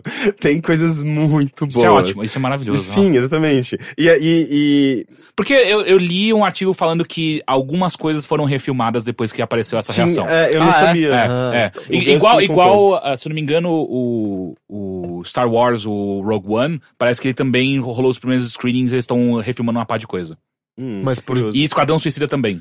Não, Esquadrão Suicida eu lembro isso que eu li que era porque O os, Deadpool. trailer- os trailers tinham basicamente todas as piadas do filme. É, e o Deadpool mandou muito pode, bem. cara? É, e aí não, eles e- começaram a olhar, tipo, ok, talvez a gente É, possa não, não pegar só o mais- Deadpool, mas o Guerra Civil também. Sim. E aí o, e o Batman vs Superman, tipo, não, é muito sério. Eles, Aham. ah, vamos deixar o filme mais engraçado. Eu que eu tinha visto. O Rogue One é por quê? Porque os primeiros screenings estão sendo Pare- é, parece que não fracos. foram muito legais. E aí os caras estão regravando uma pá de coisa. Tanto que eu acho que talvez ele seja adiado. Ah, é? Não sabia disso. Mas é engraçado, tipo, tem várias piadas ali no Caso Fantasmas que eu já tinha visto no- nos trailers também. E. E perde impacto, né? tipo, é legal você ver de novo ali, mas dentro do contexto também eu acho que aumenta, mas. é, filme de comédia tem esse problema, talvez. Ah, não, se você bota punchline aí, fudeu. Você perdeu a É, piada. é, você, se você coloca muita piada no trailer, fica meio, ah, eu já vi isso. É. Fica bem claro que você já viu aquela cena, Aham. né? É, não sei. Mas, é, é assim, os problemas que eu consigo identificar nele. Eu acho que o meio dele é meio enrolado, assim. Ele. O Tem começo Luciano dele. Huck? O, o, hã? Enrolados. Enrolados. Ah. Eu pensei em Caldeirão na, na, na, né, na hora eu fiquei meio perdido. Mas enfim, o começo é, é- é muito legal. Até, tipo, a, a maneira como ele estabelece a narrativa, introduz as personagens. É cheio de piadas muito bem amarradas e escritas, e as interpretações são boas. Tem sacadas muito legais. É, tirando aquela introdução que eu acho esquisitíssima. É, mas o meio é meio. Parece meio encheção de linguiça, sabe? Tipo, parece que tá estendendo o filme mais do que deveria. Não necessariamente mais, porque eu acho que a duração é boa, mas eles podiam ter explorado talvez outras coisas ali, sabe? Tipo, o meio parece ter um, um problema de ritmo, assim, que me incomodou. As piadas já não são mais tão engraçadas e tal. E o final é mais focado em ação, assim, tipo, essa. De fato, tipo, essa coisa um pouco Combinar maior. tudo Como lá. o próprio Caso Fantasmas original, sabe? É, é que na verdade o original é menos do que você lembra, eu acho. do Tipo, basicamente eles. Ah, não, você viu há pouco tempo, você falou, né? Uns cinco anos. Mas, ah, É, mas sim, tipo- tipo, tem a, a coisa apoteótica, sabe? Tipo, Não, é, Nova tem os dois, eu esqueci o nome, mas tem os dois cachorros e o. Eu esqueci o nome do, do destruidor de mundos lá, que. O- Primeira coisa que vocês pensarem, eu vou. O Stay Puft?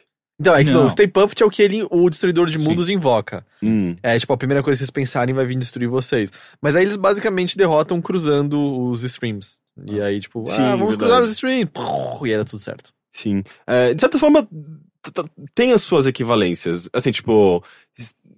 É cheio de referências. Você vai, você vai, você vai ver coisas importantes do filme original aí, mas não da mesma forma. E- mas assim, tipo. Não é que você vai ter um Stay Puft, mas você vai ter uma coisa similar. Uhum.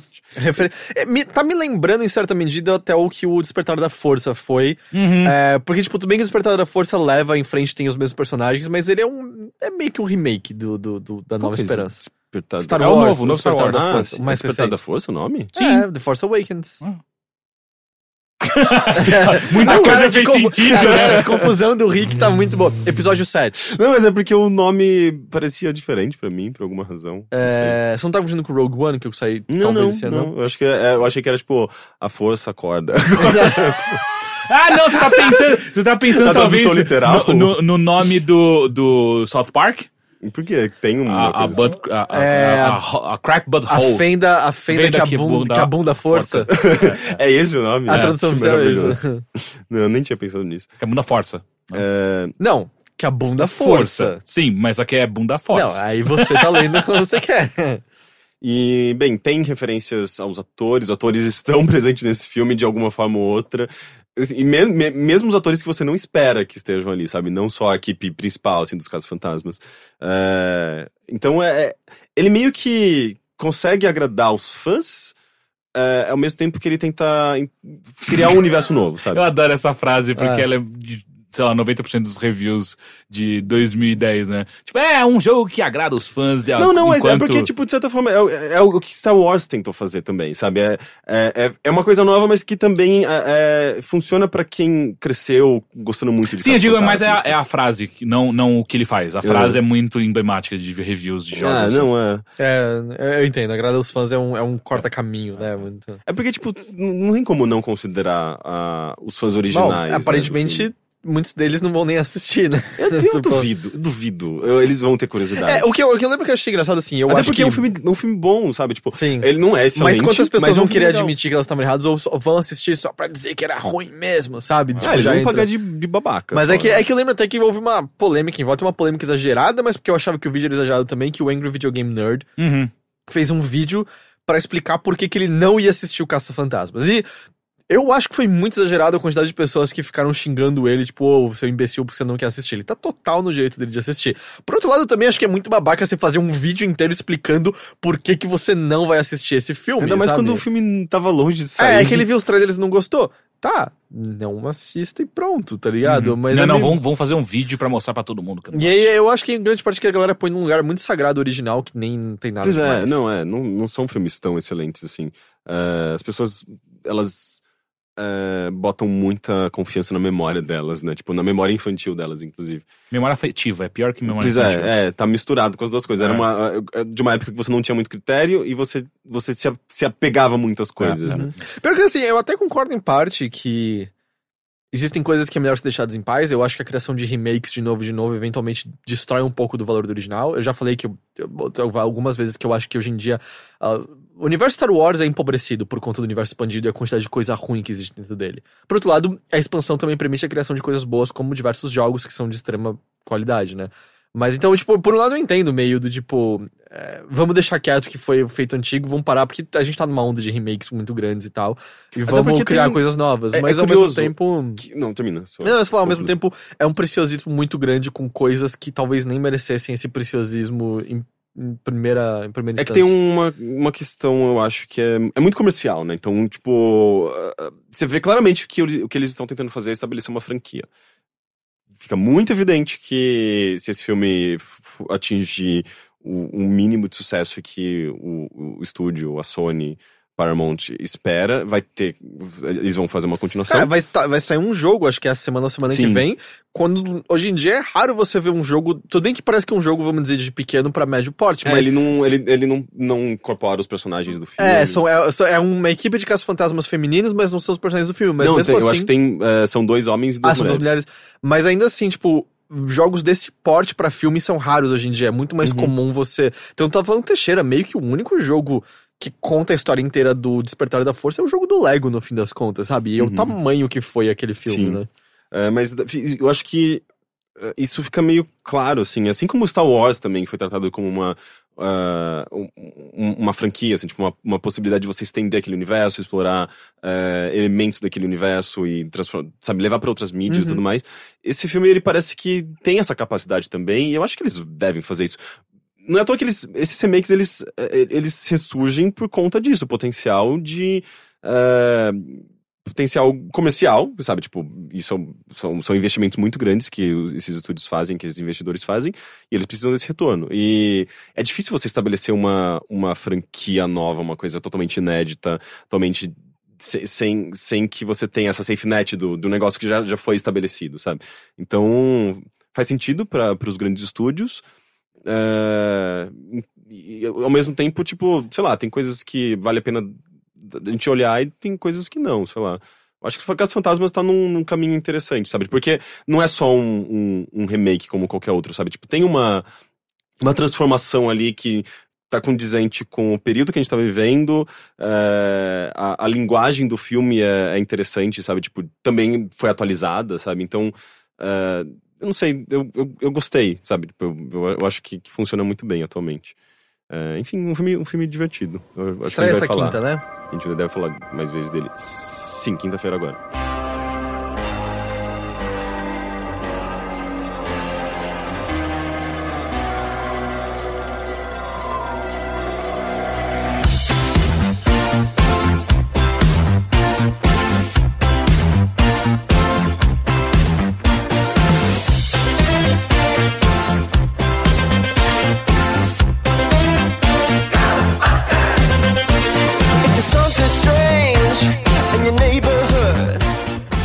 Ok, antes de ir pra você, Heitor, eu vou falar o que eu fiz porque eu fiz pouca coisa, já que eu trabalhei durante o final de semana, então não tive muito tempo de fazer outras coisas. Mas o que eu decidi fazer foi assistir um filme que você já falou aqui, e eu só queria dar o meu, o meu ponto de vista também. É o Whiplash.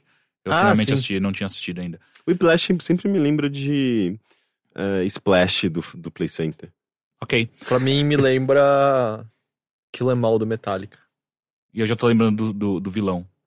Tem um vilão chamado Whiplash? Do Iron Man 2. se eu não me engano. Ah, é, o, o, o, o Mickey Rourke. Ele Aham. chama Whiplash. Aliás, eu posso trazer uma, uma curiosidade muito rápida. Eh, eu falei de Play Center, eu lembrei de Playland. Eu lembrei que a gente foi no Playland, eu, a Nina e o Gus. ah, ela jogou o jogo da garra? da, da sessão. É, a Nina tentou. eh, Ela normalmente pega, tipo, 3, 4 quando a gente vai. ela não assim. conseguiu dessa vez, mas tinha um fio do- da própria máquina atrapalhando ela. É, mas daí o, o Gus, ele viu um tiozinho jogando um. um Ah, aquele eu vi da- do Instagram dele.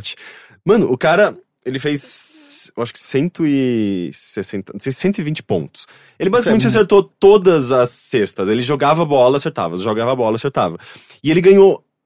Sério, assim, tipo, ele. ele não, pare, não parava de sair ticket e ele, ele amarrou assim com um- uns elásticos. Era um. um É, já era veio um preparado, quilo. inclusive, né? Já tinha E lá. aí ele trocou por um bichinho de pelúcia que era um Smile. Não, era um quilo de ticket, assim, basicamente. E daí o Gus, ele até falou, putz, vou dar um tempo, assim, pra esperar o tiozinho sair dali, porque eu vou ficar meio constrangido de jogar, né? O Gus fez 16 pontos. O cara fez 120. Caralho! Foi, Pô, mas não, o Gus também fez muito mal, não, né? ele foi bem Porra. mal. É, eu acho que ele ficou, abalou as estruturas, É. sabe? Mas eu achei é- bem Tem um vídeo na internet, inclusive, se você procurar, é um tiozinho japa que ele joga as bolas com as duas mãos. Então ele pega uma bola, joga com uma mão, pega outra bola, joga com outra mão. Pô, Ele faz mais de 300 pontos. Esse cara era um tiozinho japa. É? Não, esse cara fez mais de 300... Sério, ele só fica fazendo... eh, Ele faz um movimento só de... Pega... Enquanto ele tá jogando a bola com uma mão, com a outra ele já tá pegando o outro. Ele Aham. vai Caralho. jogando. Mas é isso, é porque eu dei de Natal pra, pra ela, eu comprei um cartão e eu carreguei, tipo, dei pra ela no envelope falando, vale 50 tentativas de pegar um bicho na garra no Playland. Ela Ela gastou pegou duas. 150 bichos, é isso. Ela gastou duas hoje e não conseguiu pegar nenhum ainda. Mas a máquina atrapalhou também. Enfim, Whiplash. É, eu assisti. Eu gostei muito desse filme, Ah. mas eu gostei muito mais do final do que do filme como um todo. Ah, a cena final é bonita, eu não gosto muito do que o filme representa. Exato, sabe? eu, eu, eu achei bem bobo a, a mensagem, que é uma, uma mistura de mensagem de merito- meritocracia com. Ah, ah, ah, não importa quanto você sofra, desde que você É, consiga e o no cara, final. tipo, é completamente Escroto. single-minded. escro- É. Os dois são escrotos, Sim. os métodos do professor são escrotos. E o garoto é do tipo. Ele não sabe o que é praticar bateria, Exato. ele não tem noção. Tipo, a noção de fama pra ele é uma noção muito quebrada. Eu Aham. acho extremamente problemático. É. né? Ah, tanto que eu cheguei aqui no estúdio agora pra gente gravar, eu até fui, pedir ajuda dos nossos amigos, que não só o Matheus tá aqui, mas tem outros editores aqui pra falar: Oh, quais são os absurdos musicais desse filme? E todos eles, a, a galera que assistiu, eles meio que apontaram a mesma coisa que é: ah, ninguém toca bateria de jazz daquela maneira, ah, não sangra a mão daquela maneira também, como aparece no filme, é um absurdo, você tem que trocar, tocar durante 24 horas sem parar, de uma maneira provavelmente errada ainda. Porque o jazz é muito mais sobre swing do que necessariamente a força que você bota na baqueta. E. Enfim, tirando isso, eles também gostam, sabe? Tipo, Mas é, eu lembro, tipo, até de. é, tanto conversar com pessoas quanto pessoas na internet comentando assim de coisas simples como.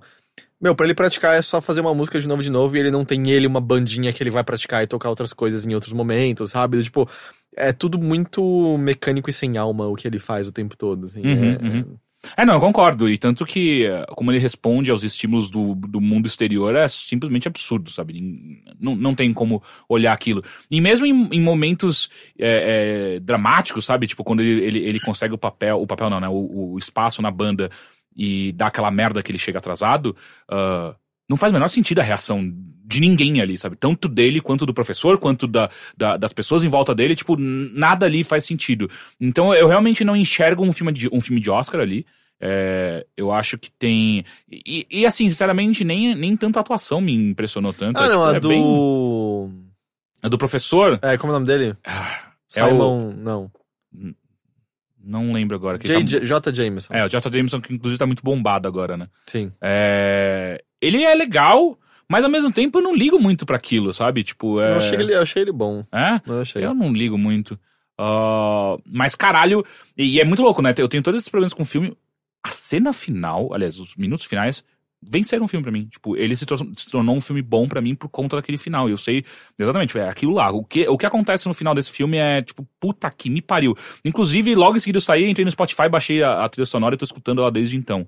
Porque eu já tinha escutado antes, inclusive quando você falou desse podcast, eu editava ainda, o bilheteria, é, eu já tinha usado bastante ela para durante a- as gravações. E eu tive que voltar agora e tô reescutando, porque puta que pariu, que, que final. Mas é, eu, eu, eu acho que o lance é mais é, a relação dele com música e o que música é, do tipo. Parece que ele não gosta de música, né? Exato, é. Eu, eu sinto que um filme que trata disso muito melhor é o Frank. Sim, É, sim. é, que, tipo, cujo protagonista, entre aspas, é um garoto que pensa muito mais como o garoto do Whiplash. Uhum. Ele só se importa no sucesso da música. E não entende porque ele é empurrado pelo grupo, porque que as pessoas não aceitam, e quando ele finalmente tem. consegue fazer as coisas da maneira dele, tipo, todo mundo abandona, que é tipo, cara, a música é uma bosta. Do que adianta, sabe? Ah, ah, ah, ah. É, claro que existe um idealismo muito grande, tipo, foda-se sucesso, que é gente fazer a boa música, e Uhum. o que na vida prática não funciona necessariamente. É, então, são dois, dois, É, dois extremos, extremos é. Mas é. Tanto, é, não sei. Eu não odeio o Whiplash, eu só desgosto do que ele tem a dizer. Ah, uma coisa que inclusive o pessoal aqui do estúdio tava contando que, que rola uma hora no, no, no Whiplash que ele dá um murro no, no, num... Como é que é o nome, Matheus? Na caixa da bateria e ele es- atravessa a caixa. E os caras falam, é impossível aquilo acontecer. Ah, é. Na mão, assim, é impossível. Ele falou, você pode pular em cima daquela merda e não estoura. E aí parece que parece que é um papel, sabe? Dá um murro e ele atravessa. Falou, cara, aquilo lá não dá pra Ah, mas acontecer. tem horas que, tipo, é cinema. é Sim, é ficção. cinema, só que ao mesmo tempo é um filme que ele prega tanto essa coisa absurda da busca pela perfeição musical que ele erra em coisas básicas, né? Sobre música. E aí fica meio. Por quê? Porque assim, durante o filme, vários momentos é o cara falando sobre tempo, sabe? Tipo, como ele a divisão de tempo, que nota é essa, eu tô mais rápido, tô mais lento. Então é um filme extremamente sobre as minúcias da música. Ah, mas isso, es- estourar a caixa com uma porrada não é minúcia. É, tipo, é, é fantasia mesmo. Tipo, Exato, é só que tá, você tá entendendo a- a- a- como, como não faz sentido? Tipo, em, Ah, em um momento pode- ele tava mostrando pra você, o, o- sobre, colocando sob microscópio, uma coisa extremamente. que não precisaria estar, inclusive, nesse filme, mas tá, pra, só pra dá mais essa vera- veracidade e logo em seguida ele bota uma, uma, coisa, uma coisa de anime no meio, sabe? Ah, ele Ele é botando a mão, dele, às vezes. a mão de, de che- sangrando num balde de gelo. Mas, isso- mas isso me parece É, muito total. mais de estilo mesmo, de, de tom, assim, do que tentativa de ser coerente. Mas sabe? aí que Tipo, parece muito anime de vez em quando. Parece que ele tá tentando virar Super Saiyajin enquanto ele toca a bateria, sabe? Sim. Justamente, eu tinha esquecido disso. De, a mão sangra, põe na bote de gelo, É. aí ele tira e tá, tá, tá, começa É, então a eu fiquei pensando, o que, que faz bem o gelo com a mão sangrando assim, fudida, Você cara? perde a sensibilidade na mão. É, é meio que. Se tá doendo, vai, vai deixar de doer um pouco. menos. Ah, eu já machuquei a mão feio e não foi assim, Ah, cara. depende da. É por pouco da- tempo, mas você depende se põe, for uma você contusão, sensibilidade e aí se você... for uma Mas só que, batida, só que se você perde a sensibilidade numa bateria na sua mão, e aí? Nunca toquei bateria, não sei. É, porque a mão não é. Sei lá, acho que importa mais o braço, né? O importante Não, é você estar cara. segurando a. Então, mas aí que entra o negócio do jazz. O jazz ele não é a porradaria de uma. Só segura a baqueta e bate no negócio. É todo um swing que você tem que ter nos dedos. É, exato. É, isso é mais simples, né? Enfim, é, é um swing simples esse, não é, Sim. Matheus? Caralho, Matheus! Você é o cara que tem que me falar sobre essas coisas da música, Enfim. saca? Enfim, Whiplash eu, eu aconselho, mas é, é bem isso. Tipo, você tem que relevar muita coisa desse roteiro ah, bizarro. Ah, e uma coisa rápida. Eu fui a primeira vez na Paulista fechada. Ah, você nunca tinha ido? Não, nunca tinha ido. É legal, não é? Porra, eu peguei bem no finalzinho, assim. Eu cheguei às 5 da tarde lá e às 6 fecha... é, abria de novo pros carros, né? E é muito louco, né? É uma sensação muito, muito gostosa. E eu.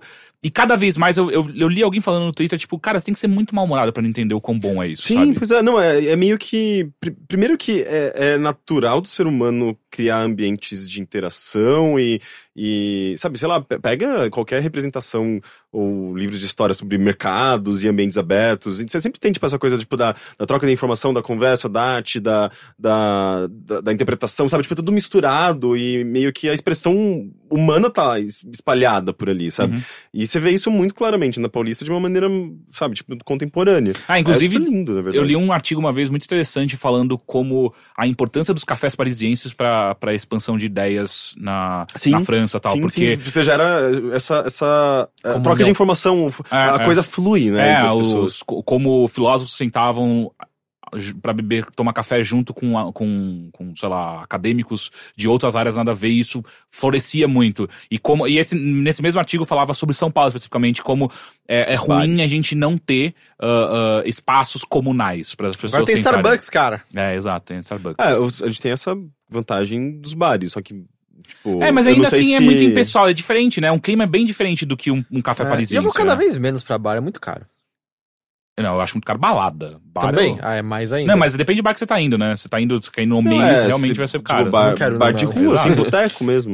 Não é necessariamente É, boteco tipo Bahia ali na Augusta é de boa. É, não, lá, mas lá você não troca muita ideia. É, você pode até Não, trocar com alguém troca. brigando porque você desligou a Tem um meio, audio machine tem que é insuportável. também, né? Tem, Tem, tem, tem. bares, Sim. tipo, de botecos que você con- consegue conversar com gente. E, e São Paulo é cheio disso, tipo, lugares, botecos cheios de, de galera, que o pessoal fica na rua Uhum. conversando e tal. E você vai conversando com pessoas que você não conhece. você vai Sim, sim, sim. Mas é que eu acho que entrosando, é fazendo- muito mais a questão do clima, né? O clima de um, de um café é bem diferente de um clima de boteco, né? Não importa Ah, qual não, boteco sim. que você mas, esteja. no, mas no café ainda assim existe a barreira da.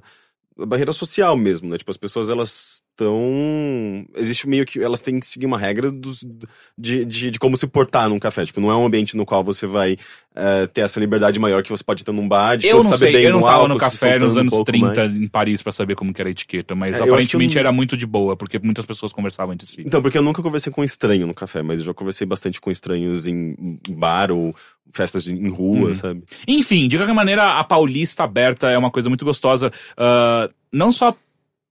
Existe um sentimento muito louco de você ter de volta algo que, que, que, que você nunca teve, né? Que é você poder andar no meio da rua na Avenida Paulista. E você observar a avenida de uma maneira completamente diferente, com Sim. muito mais calma, ah, sem a correria do, do dia a dia. Ah, e além disso, tem uma coisa muito interessante que é o florescimento de, de, de, de música, né? Ah, que eu acho que é uma coisa que eu, eu sinto muita falta em São Paulo, sabe? Tipo, em outras megalópolis gigantescas, tipo Tóquio, Nova York, você vê muito, muito dessa cena musical de rua, ela tá muito florescida e, e- e isso é, eu acho gostoso, sabe? Ah, e na Paulista você não tem. Aliás, em São Paulo, inclusive, é proibido as pessoas tocarem no- nos metrôs, né?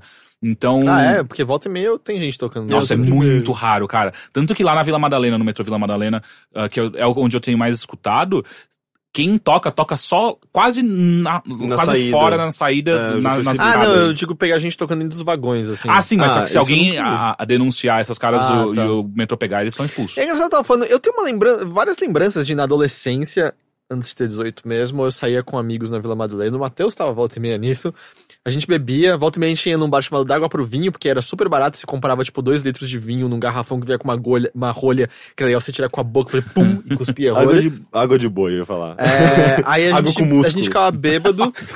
e aí eu lembro que a gente, tipo. O nosso passatempo era, tipo, andar pelas ruas no meio da rua. E aí tinha um carro atrás da gente, a gente ficava dando sinal com a mão, assim, como se a gente fosse virar, como se fosse um carro, e a gente ficava só andando pela Nossa, eu ia rua. ficar muito bravo com isso, cara. Puta Então, que é pariu. engraçado que a minha perspectiva de hoje em dia era como, tipo, esses motoristas devem estar putos. Na época, tudo que eu pensava é, ah, eles devem estar sacando que isso tá sendo um momento mó legal. Então, Nossa, eu ia ficar muito bravo, a gente velho. não dava a mínima, a gente só ficava andando no meio da rua e tapando um pouquinho. Aí eles passavam do nosso lado, mas nunca ninguém xingou a gente, por exemplo. Ou eu não lembro. eu sei não tava lá. É. Mas é, eu tenho lembrança disso bem forte, sim. É, de que maneira. a- a- Então, e aí a cena musical na Paulista tem sido uma coisa. Ontem mesmo eu tava andando e num espaço de um quarteirão tinham quatro grupos bem grandes, assim, tipo, é, uma, um, um era uma roda de samba rolando, outro era uma, um pop rock tocando, e aí tinha uma, uma música mais brasilidade do outro lado, e aí você vê grupos muito grandes de pessoas em volta disso, e, e aí começa a aparecer inclusive um comércio, sabe? Tipo, tem lá o- os ambulantes com cerveja, água, comida, e é uma coisa muito, muito interessante e Tem gostosa. de artistas muito ver. fodas na Paulista vendendo ah, ah, suas obras, sabe? Quadros, esculturas. É, tem muito, tem muitas Coisas bem legais, sabe? Que, você- É. que teve até um cara que eu peguei o cartãozinho dele que eu quero Ah, comprar tá. outras coisas, sabe? Eu achei que essa frase tava indo pra outra direção. Tinha acabado ali, né? Não, porque, tipo, eu eu fiquei tão interessado que eu quero. Eu não queria simplesmente ter contato com a- o trabalho dele ali e ir embora, sabe? Eu queria poder, tipo, comprar outras coisas em futuramente, sabe? Porque eu achei muito foda a arte Uhum, dele. Era, era com estilogravura, era bem legal. É bom, eu sinto muito pra quem não mora em São Paulo, por exemplo. É, exato. Tudo isso se você.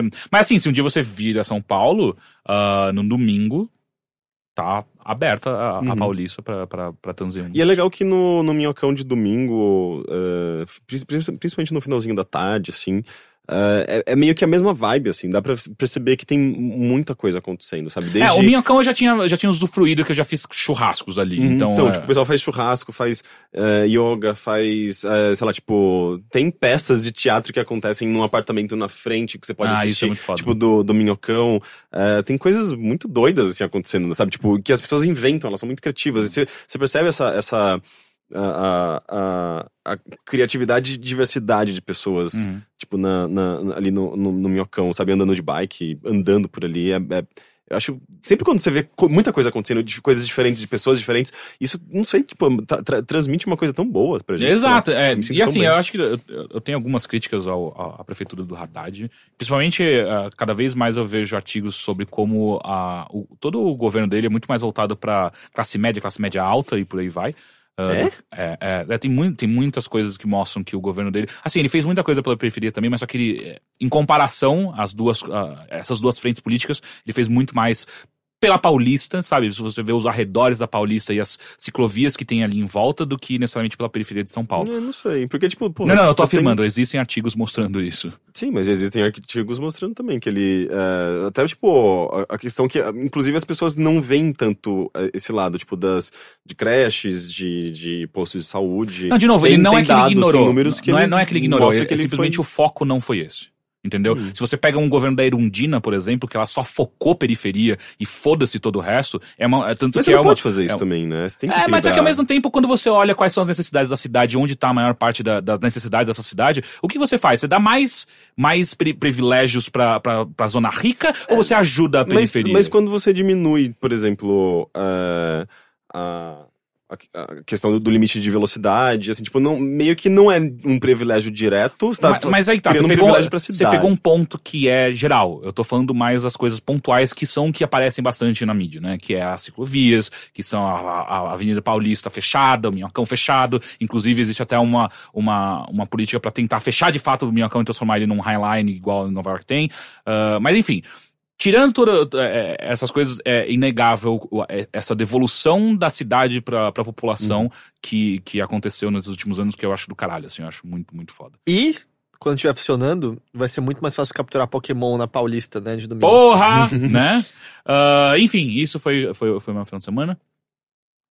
Eu parei meio assim, né? Estranho.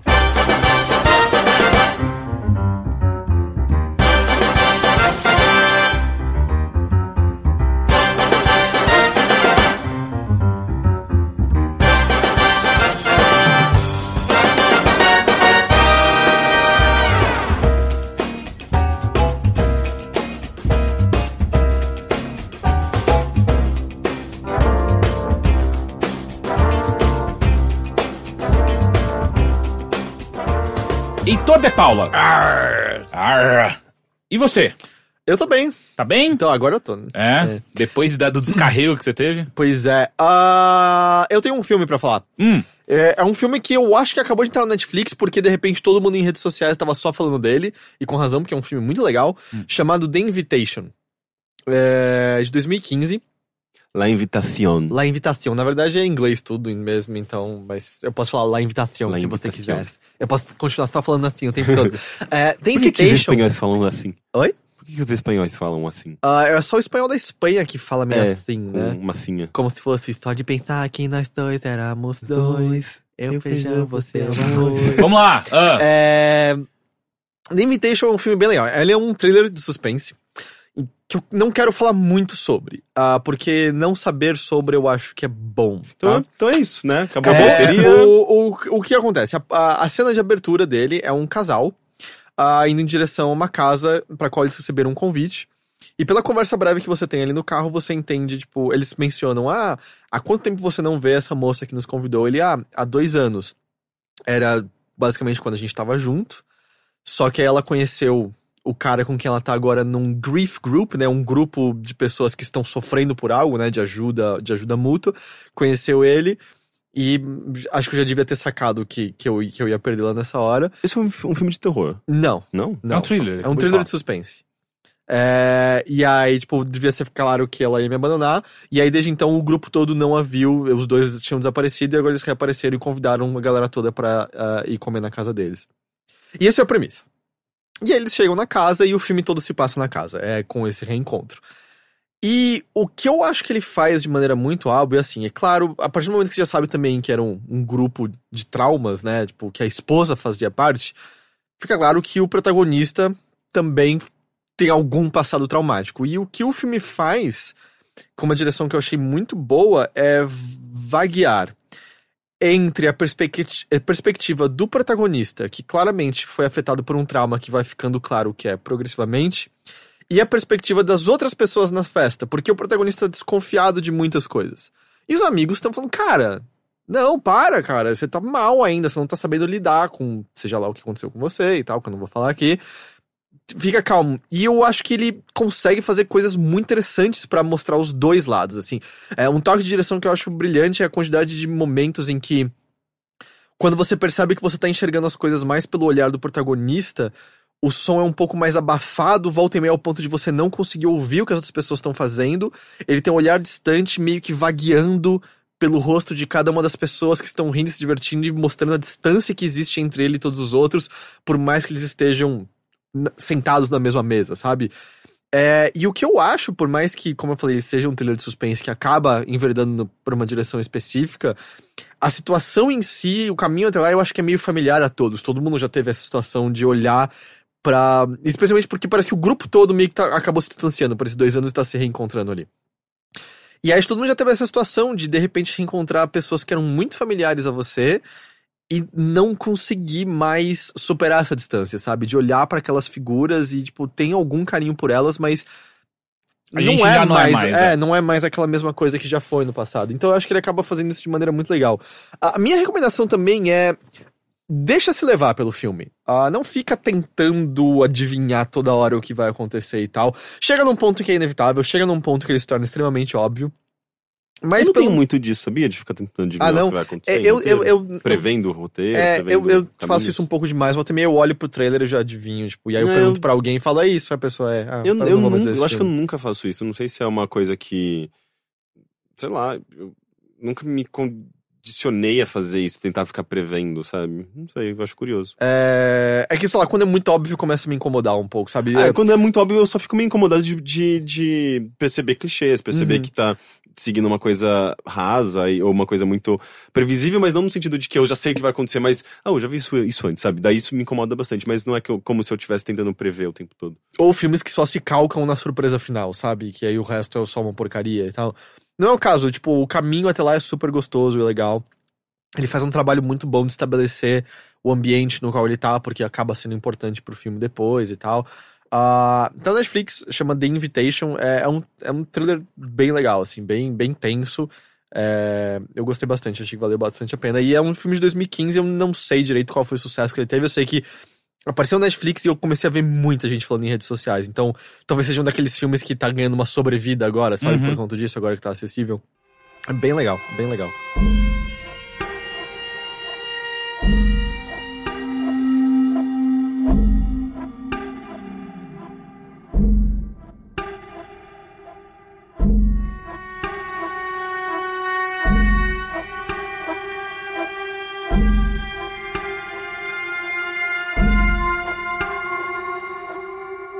Além disso, mais Ah. alguma coisa ou não? Só uma outra coisa rápida, eu li um quadrinho que já tava comigo há um tempo, o Rick tinha me emprestado, que a gente, como site, é recebido, que é o Apagão Cidade Sem Lei, não é? Eu tinha te emprestado? Ou foi o Teixeira que tinha me emprestado? Eu não fui. Não? Ah. foi um de vocês. Eu É, não lembro. Não, acho que não. Que é, enfim, é um quadrinho que ele foi financiado pelo Catarse. E é um quadrinho que se passa em São Paulo, em que aconteceu alguma coisa e não existe mais luz elétrica. Tipo, a cidade tá num apagão há meses. E o lance é que é um apagão tão forte que ninguém sabe o que tá acontecendo. Ninguém sabe se outras partes do mundo estão acesas, estão apagadas, se o Brasil inteiro está apagado ou não. O que acontece é que a luz some, então as comidas começam a estragar, a comida vira uma, uma, uma, uma Uma moeda de preciosidade. troca. Isso se passa nos anos 80, 90? Não, não, é tipo, seria atual, assim. Porque, tipo, as pessoas teriam bateria para pelo menos. E 3G, provavelmente. Ou não eu teria achei 3G. Que, eu achei que era você que tinha me emprestado, que era até alguém que tinha dado pra você pelo site, que é um que vem com uma trilha sonora que é pra você ouvir junto lendo Cara, o não quadrinho. isso. Foi Você- você que entregou, Rick. como- eu, eu, teria, eu teria lido, teria me Sim, eu acho que você em- leu. Não, eu não li. Porque eu acho que você me falou dele. Não, de maneira alguma, eu nem sei que quadrinho é esse. É, eu lembro, foi a gente, eu achei que era tipo algum ouvinte que tinha escrito, Você alguma deve- coisa assim. Mas você deve ter recebido. Não, mas foi um de vocês que me emprestou. Eu tenho certeza que não fui eu. Eu Veio até uma trilha absoluta. sonora que é pra você ouvir junto, se eu não tô Isso louco. pra mim é um conceito inédito, eu não sabia. E, e aí, tipo, mas é, se passa nos dias de hoje e tal. Então, mas as pessoas teriam. Elas poderiam consultar o Twitter pelo 3G, ou, ou não existia mais 3G também. Ah, tá, talvez não seja, talvez seja pré-smartphones, então. Mas acho que não teria 3G, pagou tudo, tudo, tudo, não tem rede Hum. nenhuma, né? Ok. É... E o que acontece? A cidade vira um caos rapidamente. E gangues surgem. E o lance é que, tipo, ele tem um cenário. Depois eu fui ler o Catarse, e o Catarse também financiou uma campanha de RPG de mesa e tal. Porque é um cenário de RPG de mesa perfeito, porque várias gangues começam a dominar regiões específicas da cidade de São Paulo e tal. O protagonista, o protagonista é um escroto, eu odeio aquele protagonista, mas acho que a ideia é que a gente o odeie mesmo. Ah, ele acaba sendo egoísta, ele- a irmã dele é uma gênia lá, que faz umas baterias que conseguem funcionar por um tempo, só que ele gasta as baterias jogando Playstation. Ah, E ele chama atenção e a irmã dele é raptada. E aí o lance todo é ele tentando salvar a irmã. Só que como é, é muito uma história de aventura mesmo, porque quem raptou a irmã é a gangue que basicamente surgiu em torno de, de um pastor evangélico. É basicamente o que um pastor evangélico transformaria numa gangue seus, seus fiéis. E ele é recrutado pelos macacos urbanos, que são os caras que são treinados por um sociólogo que, enfim, tem a história, não vou dar os detalhes, mas treinou todos eles, eles vivem numa comunidade na qual eles plantam e aí eles têm, têm comida fresca e tal, e todo mundo sabe jogar capoeira, então todos são lutadores exímios e tal. E aí eles lutam com outras gangues, tem tipo uma gangue só de mulheres que quer matar todos os homens que encontrarem, tem uma gangue de neonazistas que, e tal. E a história é meio que eles o Foro de São Paulo realmente, finalmente a- apareceu é, aí. e aí o, e o lance é que assim, é- esse primeiro volume, e me dá aflição porque só existe o primeiro volume e a história não acaba. Eu não, eu não sei se as vendas foram boas pra ah, existir um segundo. Eu procurei notícias e eu não encontrei nada além do, do lançamento e da campanha do Catarse. Ah, ele, esse protagonista tem meio que dois ciclos de crescimento. Ele tem um ciclo de crescimento dentro dos macacos, e depois ele acaba so- aprendendo a sobreviver na selva urbana com uma outra figura. É tipo Tarzan, então. E é, o que acontece é que ele continua sendo babaca, tá ligado? tipo, eu senti só que ele passa por dois ciclos de crescimento e continua sendo um idiota, ele já deveria ser um pouco mais hábil e capaz. Parece que ele passou por duas mini jornadas do herói e Nem tipo, continua, nem nada afetou. ainda continua sendo um idiota. Mas ah, eu fiquei muito intrigado pelo universo como um todo, sabe? É, essa, essa São Paulo que você conhece, porque aí, por exemplo, é, muitas pessoas começam, tipo, a Cracolândia aumenta de tamanho, muito, muito, muito, porque mais pessoas ficam miseráveis, mais sem comida e começam a apelar ainda mais pro crack. Como E- que é o, com esse crack é crack produzido e chega? É, é uma enfim, outra pergunta. Enfim, detalhes, né? É. Ah, e aí nisso, tipo, passar pela Cracolândia é um perigo gigantesco. Nem é, cara, os caras ficam de boa sentado, cara. Não nesse ô, ô, futuro. mas quando você tá passando ali no centro e você, tipo, ah, tem um restaurante aqui nessa rua. Ou, mas tem um monte de craqueiro na frente e a rua tá super deserta. Eu não entro naquele restaurante. Eu prefiro mudar de restaurante porque. É, eu não sei, eu, eu moro perto da, da Cracolândia e é, é só muito estranho você ver uma rua totalmente vazia e ocupada por pessoas estranhas, sabe? Eu não quero passar ali. Enfim, é, e ao mesmo tempo, a polícia existe na cidade ainda. Só que a polícia tá matando todo mundo a esmo Ela é uma encontra. outra gangue. Como sempre foi. Exato, e o lance é, aparentemente eles estão a serviço de alguma coisa, mas não fica O muito Alckmin? claro. É, pode ser. O E aí- Alckmin virou a, porra de um líder de guerra, né? Ah, eu não, Que me, é. eu não me espantaria se, se isso fosse alguma coisa que fosse apresentada mais pra frente. Então a polícia também é um problema, né? tipo, eles estão um pouco se fudendo, eles vão matar você se encontrarem você na rua e tal. Então é- eu acho que o ambiente que, que é criado é bem legal. Eu gostei bastante do traço também. É, Mas só uma coisa que eu não entendi. É, rola o apagão e, e a história se passa depois de quanto tempo do, do apagão? Alguns meses, tipo, tudo foi pra merda muito rápido. A ideia é que- Não, a, a, pra merda eu entendo. Agora, a formação de gangues tão rapidamente. É, não, mas assim, a ideia, a ideia é essa, tipo, cara, a gente tava muito pronto pra, tipo, Tá todo trazer à tona- trazer à tona o pior que havia na gente. É meio que Mas uma é dessas engraçado, histórias. né? É sempre o que a gente pensa, mas sempre quando a gente vê catástrofes no mundo real, é Todo o que não ajuda, acontece, é. as pessoas se ajudam. Mas é um futuro distópico e é uma, é uma história bastante escura, afinal, não há mais luz e tal. Ah, mas é, é legal, eu achei interessante. Eu só meio, ah, só tem o primeiro volume, tá ligado? Eu quero saber o que vai E acontecer. você não sabe nem, agora você não sabe nem da onde veio. Exato, eu não sei como isso veio parar nas minhas mãos. Tá, tá, tá nos escritórios Overloader, vocês podem pegar. Ok. O, o- a trilha sonora tá na minha casa. Eu podia jurar que foi o Rick que falou, tipo, e você tinha, eu, eu achei que você tinha falado disso nesse podcast até. Caralho. Talvez Ah, alguém não, eu, eu falei do corta-bundas. Não, Sim. do Quarta-Bundas eu lembro e tal. Mas isso tá na minha é. casa. Sim. Que até o. A gente até conversou na época do. Que a gente gravou com o pessoal da Escape Room e tal. Sim, sim, sim. Aí a, a Nina comprou Corta-Bundas, eu tenho lá também, no E a versão que eu li, inclusive, era o, o, o- Como chama? No José Walter lá. José Wilker. Assass- é, terror no José. Pânico no Pânico, José é. Walter. É, mas aí, tipo, eu lembro que foi até você falando, ah, e a ideia é você ouvir esse disco enquanto você lê o negócio. E você me entregou, veio parar na minha mão outra Você vez. sonhou com isso Al- e alguém- apareceu magicamente na sua casa. Alguém que ouve bastante bilheteria vai talvez lembrar desse diálogo, se ele ocorreu quando Se isso aconteceu, gravando. eu tava bêbado naquele dia. Eu tinha, tinha bebido cinco latinhas de cerveja e Que gravado o podcast. insano. Talvez eu tenha Nossa, sido cinco escolhido. suficiente pra você esquecer de tudo? Sim, por isso que eu esqueci Caralho. de quase todas as É, festas que eu vou. Talvez isso seja um sinal que eu tenho que aprender a jogar capoeira, porque eu tenho que me preparar e guiar os macacos urbanos, tá ligado? Puta que pariu. A capoeira é foda. É, Enfim, é isso. Legal, então vamos para os e-mails que você pode enviar para bilheteria.overloader.com.br e enviem e-mails, por favor. Bate o joelho.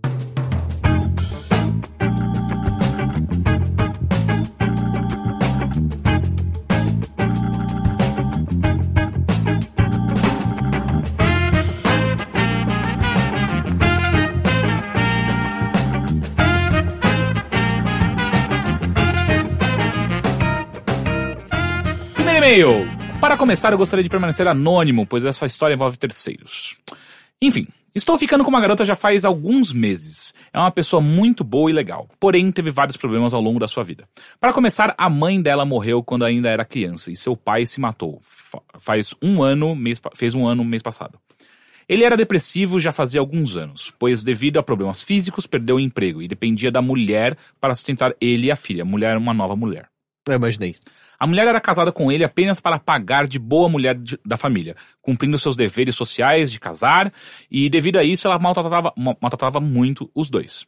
Um dia ocorreu uma briga feia entre a garota e a madrasta, e ela foi mandada para fora de casa, fazendo com que o pai resolvesse se matar por não aguentar mais essa pressão. Devido a isso, ela se sente culpada. Hoje mora com os tios, que também não a tratam muito bem. Dada essa introdução, vocês podem imaginar que ela é uma pessoa bem complexa, mas essa com- complexidade que me, que me faz gostar dela.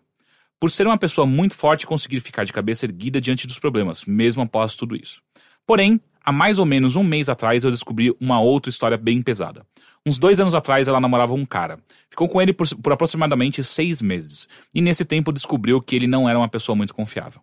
Ela me disse que já teve diversos problemas com ele, mas não quis me contar por não se sentir confortável e íntima o suficiente para isso e por achar que eu não levaria tão na boa.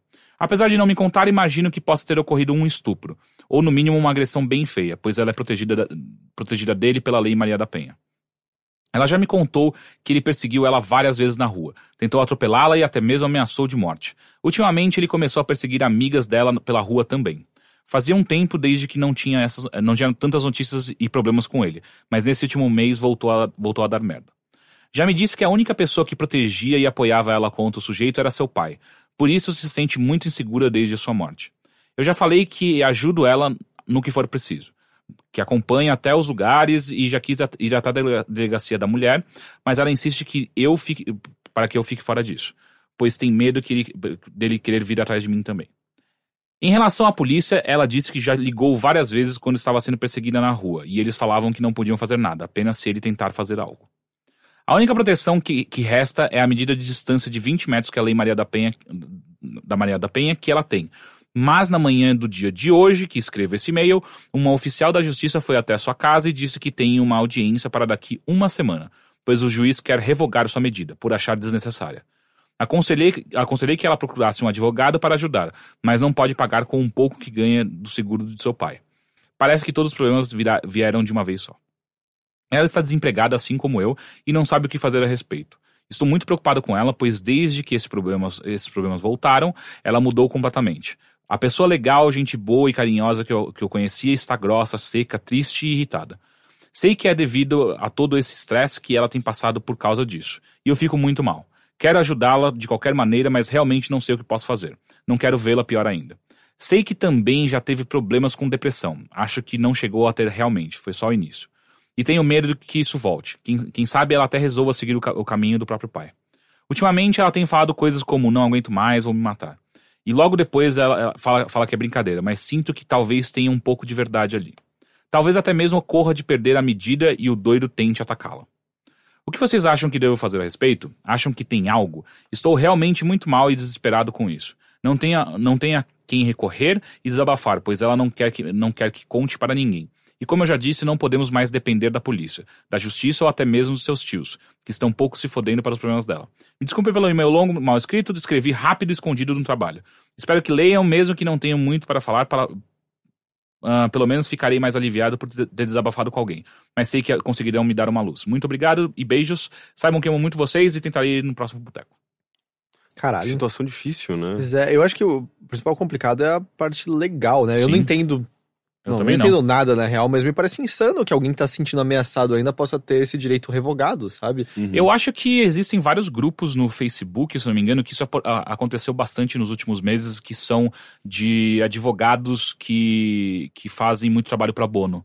Ah, que às vezes é uma boa você dar uma pesquisada, porque tem muita gente que vai dar um help sem cobrar, saca? É, é melhor que defensoria, defensoria pública, aparentemente, pelo que eu entendi. Que é lento, Defensoria Pública? Defensoria Pública, os caras meio que não ligam muito, né? Não, não, não dá pra falar por tudo, mas essas são as histórias que eu já escutei. Tipo, eles meio que não ligam. Ah, então tem esses advogados pra bono que acho que talvez procurar no Facebook, ou até mesmo no, no- Google mesmo, porque tem muitos grupos. Ah, isso aconteceu bastante por conta dos protestos que tiveram no- nos últimos meses, ah, que a galera era, era presa sem, sem, menor, sem menor sentido de ser presa, e aí esses advogados iam na cadeia pra tentar soltar essa galera que não fazia o menor sentido, tá ali. Ah, então acho que isso é, uma- É. um começo. Talvez é, porque, cara, me parece insano. Ela tá se sentindo ameaçada, o cara tá ainda aparecendo, fazendo bosta. Se você tivesse direito revogado, e a única mínima proteção vai ser perdida, sabe? Eu acho que, que às vezes a- essas amigas que também foram perseguidas poderiam ajudar também na- dando o, o relato delas pra polícia ou até mesmo pro juiz, na hora que o juiz tentar revogar essa, esse negócio. Não faz o menor sentido.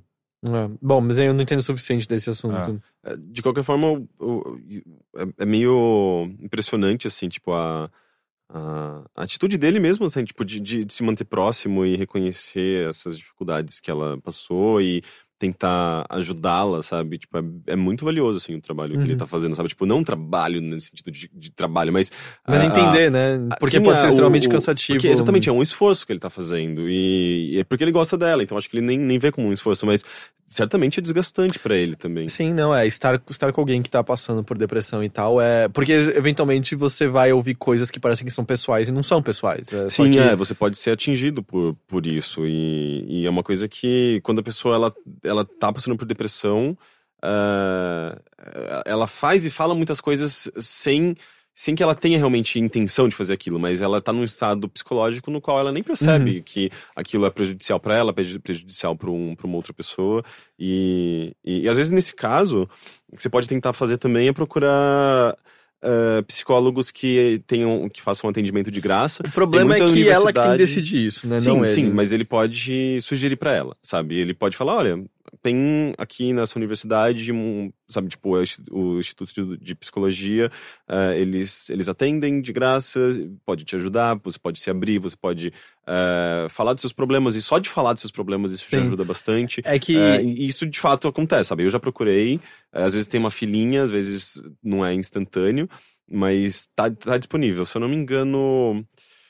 Putz, assim, procura geralmente universidades particulares. Eles. Geralmente há um instituto de, de psicologia, né? Tipo, a, o departamento de psicologia, eles. é, eles eles usam, na verdade, isso até como ah, estudo para os alunos. Né? Os alunos eles podem ter contato com, com pacientes que, eh, que de, de fato estão precisando de ajuda e os alunos estão meio que nesse processo de, de profissionalização, né? Então eles podem eh, ajudar pessoas, mas não, você não está lidando de- dire- necessariamente com um prof- profissional super experiente. Mas ainda assim, eu acho que é uma abertura importante para quem está procurando ajuda de graça. sabe? Mas, de qualquer maneira, é, eu não tô dizendo que não tem como abordar esse assunto, mas eu acho que toma cuidado pra não invadir o espaço dela, sabe? Que eu acho que isso é a coisa mais normal de acontecer, porque Você querer ajudar demais. é, ela tem a velocidade dela pra sair de seja lá o que ela tá, e se você tentar ajudar demais, você tá só invadindo o espaço e tornando as coisas piores.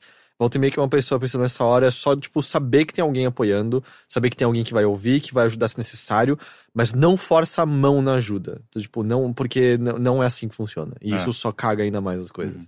Então, volta e meia, e é, e é meio estarrecedor nessa hora, porque você quer fazer alguma coisa. Só que, tipo, quanto mais você tenta, pior fica. Então, e eu sei que dá aflição, que você fica, putz, eu eu preciso de alguma ação. E às vezes, mesmo você olhando de fora, você fala assim, puta, eu sei o que é necessário fazer. Só que se a pessoa não fizer, não Sim, é mas ao você. mesmo tempo, dependendo do estado de depressão dela, ela pode simplesmente não fazer nada. Exato, mas e aí que você faz? Você Então, não, não você- tem, não tem como você invadir e agora você vai fazer coisas. Mas de alguma forma, você precisa encontrar uma maneira de eh, gerar um- uma interferência positiva, sabe? Eh, de uma maneira que ela incentive ela a tomar uma atitude ou eh, fazer alguma coisa por ela que possa alavancar, sabe? Esse, Uhum. essa, tirar, às vezes, da- de- des- desse estado no qual ela pode estar, sabe? Tipo, por medo, por, por, por uma série de complicações, ela pode estar apática, sabe? Então, é uma situação muito delicada, assim. Ah, e eu acho que uma coisa que é difícil também de fazer é não, não ser tragado por esse negócio. Porque se você for tragado por isso e ficar mal também, é, é só mais um problema a mais, saca? Tipo, nessa relação toda. E eu sei que é difícil, e ainda mais porque você tá muito próximo e tal, mas é. Você não pode ser tragado, cara. Porque se isso acontece, é, é só um peso a mais nas costas da, dela, ou- e no seu mesmo, sabe? Tipo, você vai começar a assumir problemas que não são necessariamente seus. Por mais que você goste da pessoa, você tem que tomar cuidado com isso também, porque no final do, do dia também você tem que tá bem, você também. né? Sim, mas eu acho que quando você tá ajudando alguém e você percebe que, que isso é importante pra pessoa, você, se- você se sente bem. Às vezes, ah, ah, ah, eu não sei, assim, tipo, é... Isso faz parte da nossa felicidade também, sabe? Uhum. Tipo, ajudar os outros e perceber que você tá transformando um- alguém. Uhum. Então, então, sei lá, eu acho que ele tá fazendo isso porque ele, de fato, tá... É o que o coração dele tá mandando, sabe? Uhum. É uma coisa bem, eu acho que pessoal pra ele também. Enfim, boa sorte aí, cara. Próximo e-mail. Olá, overlindos. Aqui é o Wallis, é Wallison. Wallison, 22 anos, de Juiz de Fora, Minas Gerais. Ele pergunta pra mim, mas só que eu acho que vale pra todo mundo. Teixeira, você já escutou ou gosta de Dead Fish? Alguém já escutou? Não. Eu já ouvi e não gosto. É, eu, nova eu, eu tenho, gostava. eu também tô nessa. Eu já escutei e não gosto. Mas eu lembro que era uma banda muito importante pra vários amigos meus quando eu tava no colegial. Ah, é? Bastante, bastante Mas gente. é, faz, faz tipo, provavelmente uma década que eu não Até onde eu entendi, disso. até onde eu lembro, o Dead Fish era tipo uma versão séria de CPM 22, não é? É, eu lembro que muita gente ia no hangar é, Aham. ver show do Dead Fish. Sim. Ah, pergunto isso dado a. Aí ele botou uma crase e perguntou se tá certo. Sim, tá certo. Ah, pergunto isso dado as alfinetadas pertinentes que você solta de vez em quando ao modelo econômico atual. Risos. Não só eu, acho que todo mundo. Não é? Não? Só eu? Modelo econômico? É. Não, o Ziz aqui também dá. Ok. É, caso nunca tenha escutado ou prestado atenção nas letras, recomendo você o CD Contra Todos. Acho que você vai gostar. Eu acho que eu não vou gostar. Ah, ah, queria já há algum tempo virar patrono de vocês, só que nunca sobra um dinheirinho legal para contribuir de forma que gostaria. Mas depois de ler o texto sobre e a repercussão, ah, leia-se Mail Tears, do mesmo sobre o contraponto da, o contraponto da indústria de games e a solidariedade ao infeliz atentado de Orlando, decidi que era hora de pelo menos contribuir com um Obama por lá. Gosto demais de do trabalho de vocês, mesmo jogando apenas um joguinho, Rocket League. Enfim, aproveita aí, deixa e faz a propaganda do Patreon. Mas ela não é um joguinho. É o joguinho. Enfim, esse e-mail é tudo para ser um grande gan- gancho pro Patreon. Patreon. Exato. Se você ainda não contribuiu com o nosso Patreon, nós entendemos, mas caso você não conheça, entre no patreon.com barra overloader, veja lá o que a gente já fez com o dinheiro de, de- que vocês nos ajudam e as, a- a- as coisas interessantes que a gente pode ah, dar pra vocês, dependendo do tier que você coloca de dinheiro e tal. Pode dizer, pode dizer, posso dizer que tudo que a gente faz é com a, ajuda. Exato, exato, Não é- não então. às vezes não diretamente, Ah, mas sim, a gente mas- é financiado. Assim, acho que a gente já pode dizer, há um ano e meio que o site só existe por conta do Uhum. Patreon. Sim, sim, sem dúvida. Mas mesmo que você não possa, contri- é, compartilhe os nossos conteúdos, fale para seus Exato. amigos do Overloader, assista, se inscreva www.youtube.com barra Overloader, Exato. se inscreva no canal do Overloader, assista os vídeos, porque, por exemplo, atualmente, pelas nossas médias de views, e eu entendo se vídeo não é sua parada, ou se você não gosta de como a gente faz nossos vídeos, mas eu acho que, dentre as pessoas que ouvem os podcasts e veem nossos vídeos, eu acho que aproximadamente 5% das pessoas que ouvem o podcast são as que veem os vídeos. Olha só. Ou isso seja, a gente poderia aumentar bastante. Vamos mudar aí. 10, que tal? É. é, é- é uma Já é um boa, ganho, já é um uma ganho. boa média, é uma boa média. Ah, assinar o nosso, ah, o no- o nosso canal, tem o Twitter do, do, do- do Overloader, tem o, o Facebook. Enfim, tem, muita, tem muitas maneiras de vocês ajudarem. Inclusive, ah, se você não fez o review desse podcast ainda no iTunes ou então É, no seu sempre ajuda. no seu, no seu agregador de podcast, se ele tiver essa opção, é muito legal porque isso faz com que a gente apareça para mais pessoas que nunca escutaram o podcast e isso aumenta a nossa base de ouvintes e é sempre importante. A gente não tá dizendo que você tem que botar 5 estrelas. Não, põe o que- não, não. o que você realmente acha. Exato, Se exato. quiser botar lá, tipo, 3 estrelas, daria 4, mas o Heitor é muito chato. Eu entendo, eu entendo. A gente tem isso, Eu não entendo. tem? Não, não. Não, não tem essa? Não. Ah. Mas pô, agora, Agora pode é, ter. agora vai ter. Agora, agora pode ter. É. É, é, pode colocar cinco estrelas, mas daria seis se não fosse o Heitor. Exato. É, enfim, ah, muito obrigado por esse lembrete, Wallison, do, do Patreon. E por, por essa semana, Só isso de por hoje, é, é só. Por isso eu tô falando, as pessoas têm que Então mandar mais e-mails. reforça bilheteria@overloader.com.br. Você manda sua cartinha eletrônica. A gente tem aqui um letreiro overloader no chão. O Henrique entra cada uma das letras uma semana e joga os correios eletrônicos pra cima. E é muito engraçado o que a porque não tem nada. ler. Quando ele joga pra cima, não é nada. São só bits, São bits, bits, Mas bytes e data. dó- dói quando bate, né? Ah, assim, na Puta pele. que pariu, é muito ruim. É porque é, duro o beat. Enfim, é, é duro. envie seus e-mails, seja com perguntas difíceis, como a gente já teve hoje, seja com recomendações. Nós gostamos de receber e até a semana que vem. Tchau. Tchau! Tchau.